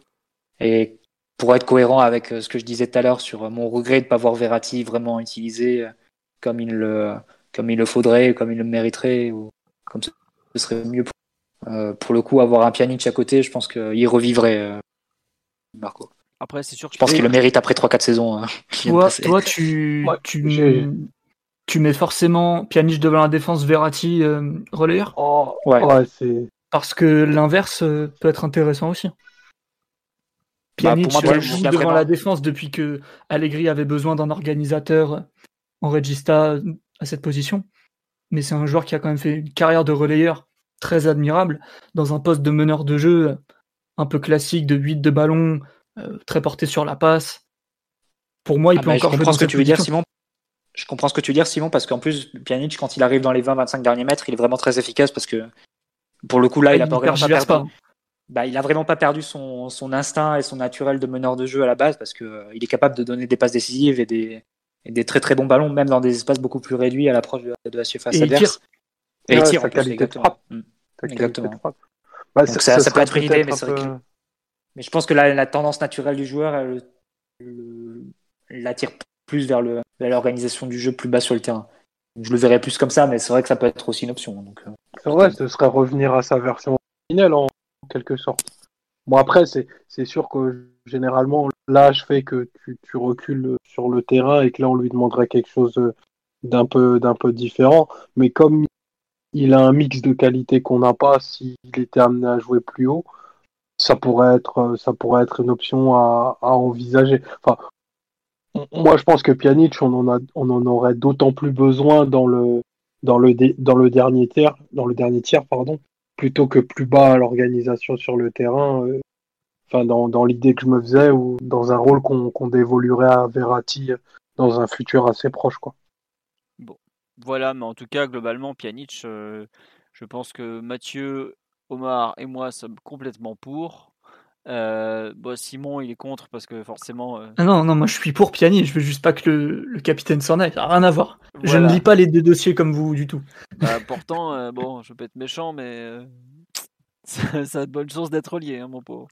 Enfin bon. Envoyer bah, des chèques au Paris Saint-Germain, on a besoin de fonds. Non, mais le truc, c'est que ça n'a pas de sens d'avoir Verratti plus Paredes plus Pjanic dans le même effectif. À un moment, il y a trop le football euh, de demain, Mathieu. Beaucoup de technique. ah, on peut mettre 3-6 comme ça, 3-6 devant la défense et on les regarde se faire des passes, mais ça peut être très ouais, ça. avoir jeu. Mais... Mathieu, la grande équipe de France des années 80, des années 80 c'était 3 numéro 10. Bah, nous, on va inventer le 3-6 euh, organisateur pour jouer ensemble. Avec euh, Neymar en 10 pour faire des diffs et puis voilà. Ah non, non, non, pas besoin de Neymar. On va rester dans le rang central, on se fera des passes et on atteindra le et on va retrouver la vraie philosophie de jeu du PSG qui était la nôtre. Le rêve qui Sétienne d'avoir 100% de possession au milieu du terrain en enchaînant les passes à 2 mètres, tu le sais. On en parle régulièrement. Euh, on nous dit est-ce que vous pensez que le PSG enverra des joueurs en prêt cet été? Oui, on en a parlé pour quelques joueurs. On en a parlé pour, euh, je crois, Kalimwendo. Il est possible que Innocent parte en prêt. Bulka, de lui-même, lors de la fameuse interview en polonais, l'avait évoqué aussi. Donc oui, c'est probable que le PSG et puis il y aura peut-être un ou deux, peut-être un Dagba va vouloir avoir un peu de temps de jeu, euh, donc euh, il y aura très probablement des prêts. Il y en a tous les ans des prêts, donc pourquoi il n'y en aurait pas cette année? Et puis en plus le PSG euh, est loin d'être une usine après, comme peuvent l'être Chelsea, la Juve et d'autres, avec leurs 45 prêts par saison. Donc il n'y a pas de raison qu'il n'y en ait pas. Où en sont les prolongations de contrat de Bernat et Di Maria? Euh, Bernat, c'est commencé depuis le mois d'octobre ou novembre, c'est toujours pas fini. Et Di Maria, c'est une volonté de le conserver, voire de prolonger, mais il n'y a pas de, négociation de, prolongation avec Di Maria. Et puis vu son âge, vu son contrat, le PSG s'assiera tranquillement avec lui l'année prochaine pour éventuellement voir si on fait une année de plus ou deux de plus. Et voilà, c'est pas encore à l'heure du jour. Euh, concernant euh, Silva et Cavani, pareil, les prolongations, alors c'est pas compliqué. Silva, il y a deux, deux, comment dire, deux grandes voies, un peu comme euh, Upamecano tout à l'heure. Il y a pour le Parisien et l'équipe, le PSG ne l'a pas du tout, ne lui a rien proposé concernant une prolongation de contrat à cet instant. À savoir, il n'a pas eu d'offre. Donc ça veut tout dire, pas d'offre égale pas de prolongation. Hein. Peut-être qu'il y a éventuellement des contrats et puis bah, des contacts, pardon. Et Leonardo a toujours dit qu'il verrait sur la fin de saison ce qu'il comptait faire. Et tendance négative hein, même pour l'équipe. Voilà, euh, l'équipe très très euh, comment dire pessimiste sur l'issue, sur une éventuelle prolongation. Et il y a la tendance, euh, le Disport, Foot Mercato, Esporte Interativo, qui dit ouais ouais finalement ça va peut-être se faire et tout ça. Donc chacun choisira son camp et les circonstances qui feront que. Voilà. Et pour Cavani, bah, il est dans la pampa actuellement, il n'a rien reçu comme proposition du PSG visiblement. Et pareil, Cavani, par contre, Silva veut absolument prolonger au PSG, Cavani n'est pas contre. voilà. Et puis Cavani, je suis pas sûr qu'il regarde beaucoup le téléphone en ce moment. Là, alors qu'il est, il est en train de chasser pour ramener à manger à la famille. Hein, donc bon, c'est un peu ça. Est-ce que le profil de Alan serait pas plus bénéfique que celui de Pjanic? Mais Alan est une piste à oublier. Le PSG ne, reviendra pas sur lui depuis le départ d'Antero Henrique. Le PSG n'a plus bougé. Et aujourd'hui, Alan, il est beaucoup plus proche de rejoindre Everton que qu'autre chose. Donc voilà. Et on nous dit Van de Beek sous contrat jusqu'en 2022 serait pas une bonne affaire. Van de Beek ça va être très cher. Je suis pas sûr qu'il parte cet été. Euh, le Real était un peu assez chaud sur lui et tout ça. Voilà. On nous demande la rumeur Pellegrini, effectivement. Lorenzo Pellegrini, milieu de terrain de la S Roma, qui a 26 ans de mémoire, c'est un 94 Pellegrini enfin, je ne suis plus très sûr de son âge, mais bref. Clause libératoire de 30 millions d'euros payable sur deux ans, ce qui est plutôt très rare sur une clause libératoire. J'avais jamais vu ça auparavant. Donc 15 millions d'euros cet été, 15 millions d'euros l'été suivant à payer. Euh, est-ce que c'est une rumeur crédible? Oui, c'est une rumeur crédible parce que le joueur plaît vraiment à Leonardo. Est-ce que le joueur a envie de quitter la S Roma? Ça, c'est pas du tout, du tout certain. Au contraire, il se voyait plus comme le futur capitaine de la Roma quand Djeko allait partir. Et Djeko doit avoir 33 ou 34 maintenant, parce que c'est un 86 de mémoire. Euh, autant dire qu'il est bientôt capitaine. Euh, euh, il y a aussi le fait qu'il y a cette fameuse clause dans le contrat. C'est un peu la seule inconnue. S'il n'y avait pas cette clause, honnêtement, on n'en parlerait même pas. Est-ce que Mathieu, Omar ou Simon, un avis sur Pellegrini? Mathieu, tu es probablement celui qui le connaît le mieux, vu qu'il de mémoire, tu le vois aussi en sélection. en sélection, il joue il joue pas beaucoup, mais c'est vrai que c'est un joueur qui, on peut, peut, préciser son poste. Il a, il a explosé ces derniers temps, plus en, tant que numéro 10 euh, d'un cas de 3 Bon, c'est numéro 10 à la romaine. C'est un poste un peu, un peu spécial qui a été inauguré par Spalletti il y a une quinzaine d'années avec Perota, euh, qui a été poursuivi par le même Spalletti avec, euh, avec Nainggolan et qui est à nouveau poursuivi par Fonseca avec, euh, avec Pellegrini. C'est un poste un peu, un peu hybride entre relayeur et numéro 10. Numéro 10 qui va être dans la, dans les projections sans ballon, qui va aussi redescendre un peu un peu pour, pour orienter le jeu, mais qui est pas vraiment un numéro 10 qui reste entre les lignes et qui a une influence à la création dans les 20 derniers mètres, type bah, Özil ou, ce genre de joueur. Donc Pellegrini, on va dire que c'est un joueur qui naît comme, comme relayeur dans le 4-3-3 de, de Di Francesco à Sassuolo. Euh, un relayeur qui a beaucoup d'influence sans le ballon, mais qui a un bon pied, qui est capable de, de de bonnes ouvertures et qui, euh, qui avance sur le terrain euh, à son arrivée à la Roma, en prenant la place de Pastore d'ailleurs, et en s'imposant devant la confiance de, notre, avis, de notre ami Ravière, donc dans le cadre de 3 de, de Fonseca. Pour moi, c'est vraiment un bon joueur. Après, je sais pas si c'est en tant Enfin, après, ça dépend vraiment le, profil que je cherche. Est-ce que je le verrais dans un milieu à deux avec Verratti Personnellement, non. Euh, beaucoup plus dans un 4-3-3, par contre. Euh, je crois que quelqu'un sur live a évoqué un milieu Pjanic, Verratti, Pellegrini. Pour moi, c'est clairement, c'est clairement crédible, même si ça manquerait un peu de physique. Euh, mais, mais ce serait un bon milieu pour, euh, pour avoir notamment une équipe assez dominante et avec le ballon. C'est un joueur qui a du, qui a du jeu sans ballon, hein, Pellegrini. Donc, euh, il est capable d'avoir une influence même dans les buts et dans les et dans ses il peut même faire même plus à la, au niveau de ses stats, mais je pense qu'il a, il a un bon potentiel. Après, est-ce que c'est est-ce que ça doit être la priorité? Tout dépend du système hein, pour moi. Si c'est, si c'est pour jouer à deux et pour compléter donc euh, Verratti, Paredes et, euh, et Gay, je sais pas si c'est exactement. Euh, ça coche vraiment exactement. Non, ça coche tes cases. Il va avoir 24 ans. On m'a corrigé, il est de juin 96. Je confondais avec un autre ancien de Sassuolo qui qui était de 94. Et lui, il est bien de Sassuolo, Pellegrini, c'est ça? Non, il est romain, mais il a été prêté à Sassuolo oh, quand il était. Mais c'était là-bas qu'il hmm. s'était révélé de mémoire, non? Ouais, c'est ça. Bah, il était, euh, c'était sous Di Francesco, qui était l'entraîneur de Sassuolo avant d'aller à la Roma. D'accord. Euh, il y avait. Ouais, où en sommes-nous sur Milinkovic Savic bah, Milinkovic Savic avec la Roma qui est. La Roma, oh là, l'erreur, oh là là, oh la connerie. La Lazio. La Lazio qui est toute proche d'aller en Champions League. Euh, la Lazio fait tout pour garder ses meilleurs joueurs. Lotito l'homme aux deux téléphones portables euh, n'est pas du tout disposé à faire des réductions sur un, joueur aussi important. Et bah, la Gazzetta a fait un point aujourd'hui sur pas mal de joueurs que vous me citez, notamment euh, Pellegrini, le voit rester à la Roma, et Milinkovic-Savic aujourd'hui ils disent en 1 la Lazio et en 2 Manchester United plutôt que le PSG. Donc aujourd'hui, Milinkovic-Savic semble être plus un doux fantasme qu'autre chose. Et je m'excuse, le joueur de... Après, par... Oui, vas-y, fini. Non, mais juste pareil pour Milinkovic Savic, c'est un joueur qui peut pas jouer dans un pivot avec Verratti non plus. Donc, euh, si on gardait le 4-4-2, voilà. si on gardait le 4-4-2, Milinkovic Savic, il, jouerait plus au poste de Neymar, tu vois. Donc, ça rend le, ça rend l'affaire pas crédible en dehors du, en dehors du prix qui est, qui est exorbitant. Et euh, par contre, juste un autre point sur Pellegrini, il faut prendre une autre, une autre affaire en considération, c'est que la Roma est dans une situation financière absolument catastrophique. Donc euh, je pense que les joueurs, ils auront tous les ans. non mais là, là pour le coup, c'est vraiment grave parce que le prix, visiblement, ça, ça saute un peu. Ouais, c'est l'affaire à capoter. Enfin, ils sont un peu dans la situation de l'OM, si tu veux, si tu veux. Ils vont demander à Totti de faire du bénévolat. Là. Non. les ils, doivent vendre, ils doivent vendre en pagaille, donc je sais pas trop quel deal ils vont monter. Je pense que la Juve va les aider, ils vont faire des, échanges un peu, un peu abracadabrantesques, mais pour le coup, je pense que les joueurs, même si Pellegrini veut rester à la Roma, je pense que le club leur pourra lui faire comprendre s'il y a une offre euh, que ça serait, ça serait bien pour l'intérêt de son club qu'il accepte. Je vois. Euh, oui, d'ailleurs, on peut noter que tous les, tous les joueurs entre guillemets de italiens qui sont liés au PSG euh, sont plutôt des joueurs de 4-3-3 quand même. Hein.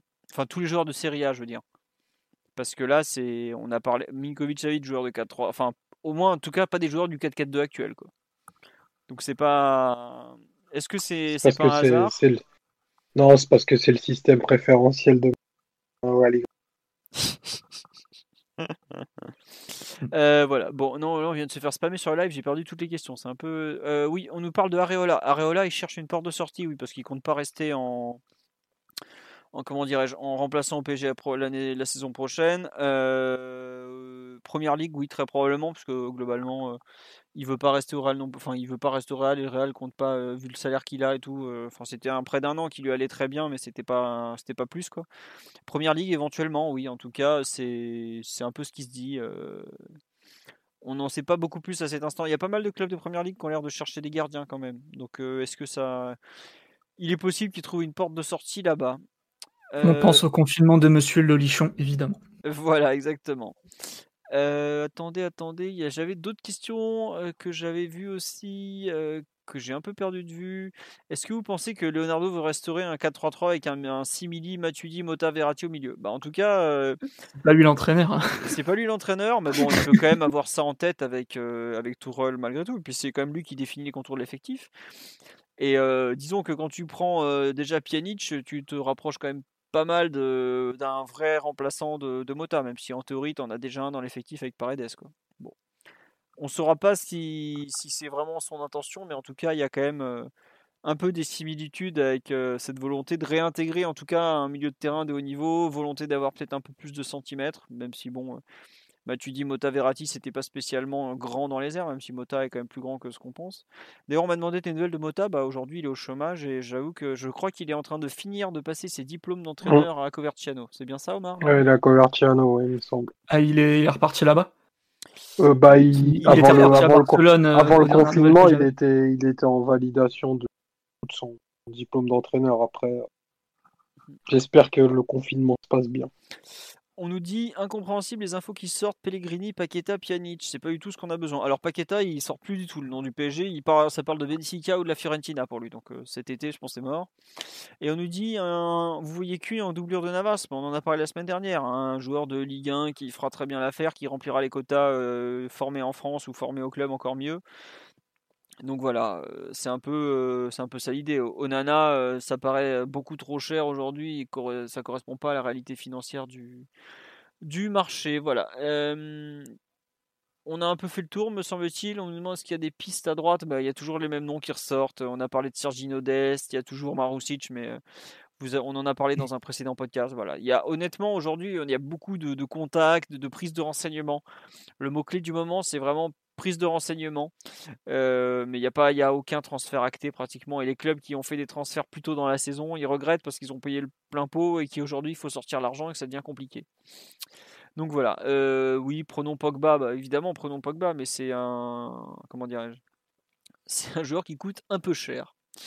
Bon, euh, on nous demande est-ce qu'on a des thèmes pour les, les, lundis suivants? Non, on n'en a plus beaucoup des thèmes pour les lundis. Je peux vous dire que ça Donnez-nous des idées. N'hésitez ne jamais avouer. Donnez-nous des idées. N'hésitez vraiment pas parce que là, on commence à être un peu tendu en termes de thèmes. Attends, on a, on a fait, on était à deux doigts de faire un top 10 des plus beaux buts de la saison. On va faire les plus belles passes, les plus belles passes de prochaine. Les plus belles passes entre les lignes du capitaine pour euh, lundi prochain, voilà. Euh, non, voilà, exactement. Est-ce que Tuchel est. Surtout qu'il reste un certain nombre de lundis. Voilà. Est-ce que Tourelle est plutôt parti pour rester? Tout à fait. Bah oui, là aujourd'hui, la, la, tendance très forte, c'est qu'il continue. Et on nous dit est-ce que Tonali c'est mort? Euh, C'est pas mort, mais Tonali à l'Inter. Voilà, Tonali est aujourd'hui bien, bien, bien, bien, bien plus proche de l'Inter Milan ou même de la Juve que du PSG, parce que c'est quand son agent explique que c'est pas le moment de partir à l'étranger, ça en dit long quand même sur le, la suite. Et puis, c'est la même chose, tu peux pas avoir Tonali et Paredes dans le même fait pas de sens non plus. Voilà. Euh, on nous dit ça se débloquera quand les dates du mercato, on ne sait pas. Et la Ligue des Champions, euh, on en saura plus sur euh, la Ligue des Champions bah, le 17 juin. Là, le comité exécutif de l'UFA qui a été déplacé de trois semaines, ce qui est d'ailleurs pas, pas anodin. voilà. C'est le, flou continue à tous les niveaux dans le football, honnêtement, en termes d'organisation, de joueurs, de tout. Quoi. Voilà, idée de thème, les meilleurs jeunes du centre de formation. Oh là là, jamais on fera un thème comme ça. A. Jamais. Voilà. La dignité, on a choisi. Euh, enfin, il faut que j'organise le podcast sur la formation au PSG, mais euh, honnêtement, dire les meilleurs, ça n'a pas trop de sens à cet âge-là, et c'est pas rendre service à des gamins, en fait, surtout. Voilà pourquoi on le fera pas. Il faut leur foutre la paix. Exactement. Euh, les trophées apéro Enrique, bah ouais, mais ça s'appelle le Piccolo Foot, messieurs. Sur ce, on va vous souhaiter une bonne soirée. On vous remercie pour votre fidélité. Vous êtes plus de 200 à nous écouter. On vous dit à jeudi soir, donc pour euh, revenir sur un fantastique euh, PSG Milan, Milan PSG, même si on avait perdu les deux matchs. Et encore merci pour toutes vos questions. On espère qu'on y a répondu, qu'on a été assez complet, que ça vous a plu de parler un peu de ces trophées UNFP à notre sauce. voilà. Encore merci à tous. À très bientôt. Le Tipeee de Culture PG est toujours d'aplomb. Le Patreon de Simon également. Et continuez à nous proposer des idées de thèmes. Euh, ça sera avec grand plaisir. Allez, bonne soirée à tous. Ciao, ciao tout le monde. Ciao. Salut les gars. Ciao. Normally, being a little extra can be a bit much. But when it comes to healthcare, it pays to be extra. And United Healthcare makes it easy with Health Protector Guard fixed indemnity insurance plans. Underwritten by Golden Rule Insurance Company, they supplement your primary plan, helping you manage out of pocket costs without the usual requirements and restrictions like deductibles and enrollment periods. So when it comes to covering your medical bills, you can feel good about being a little extra. Visit uh1.com to find the Health Protector Guard plan for you.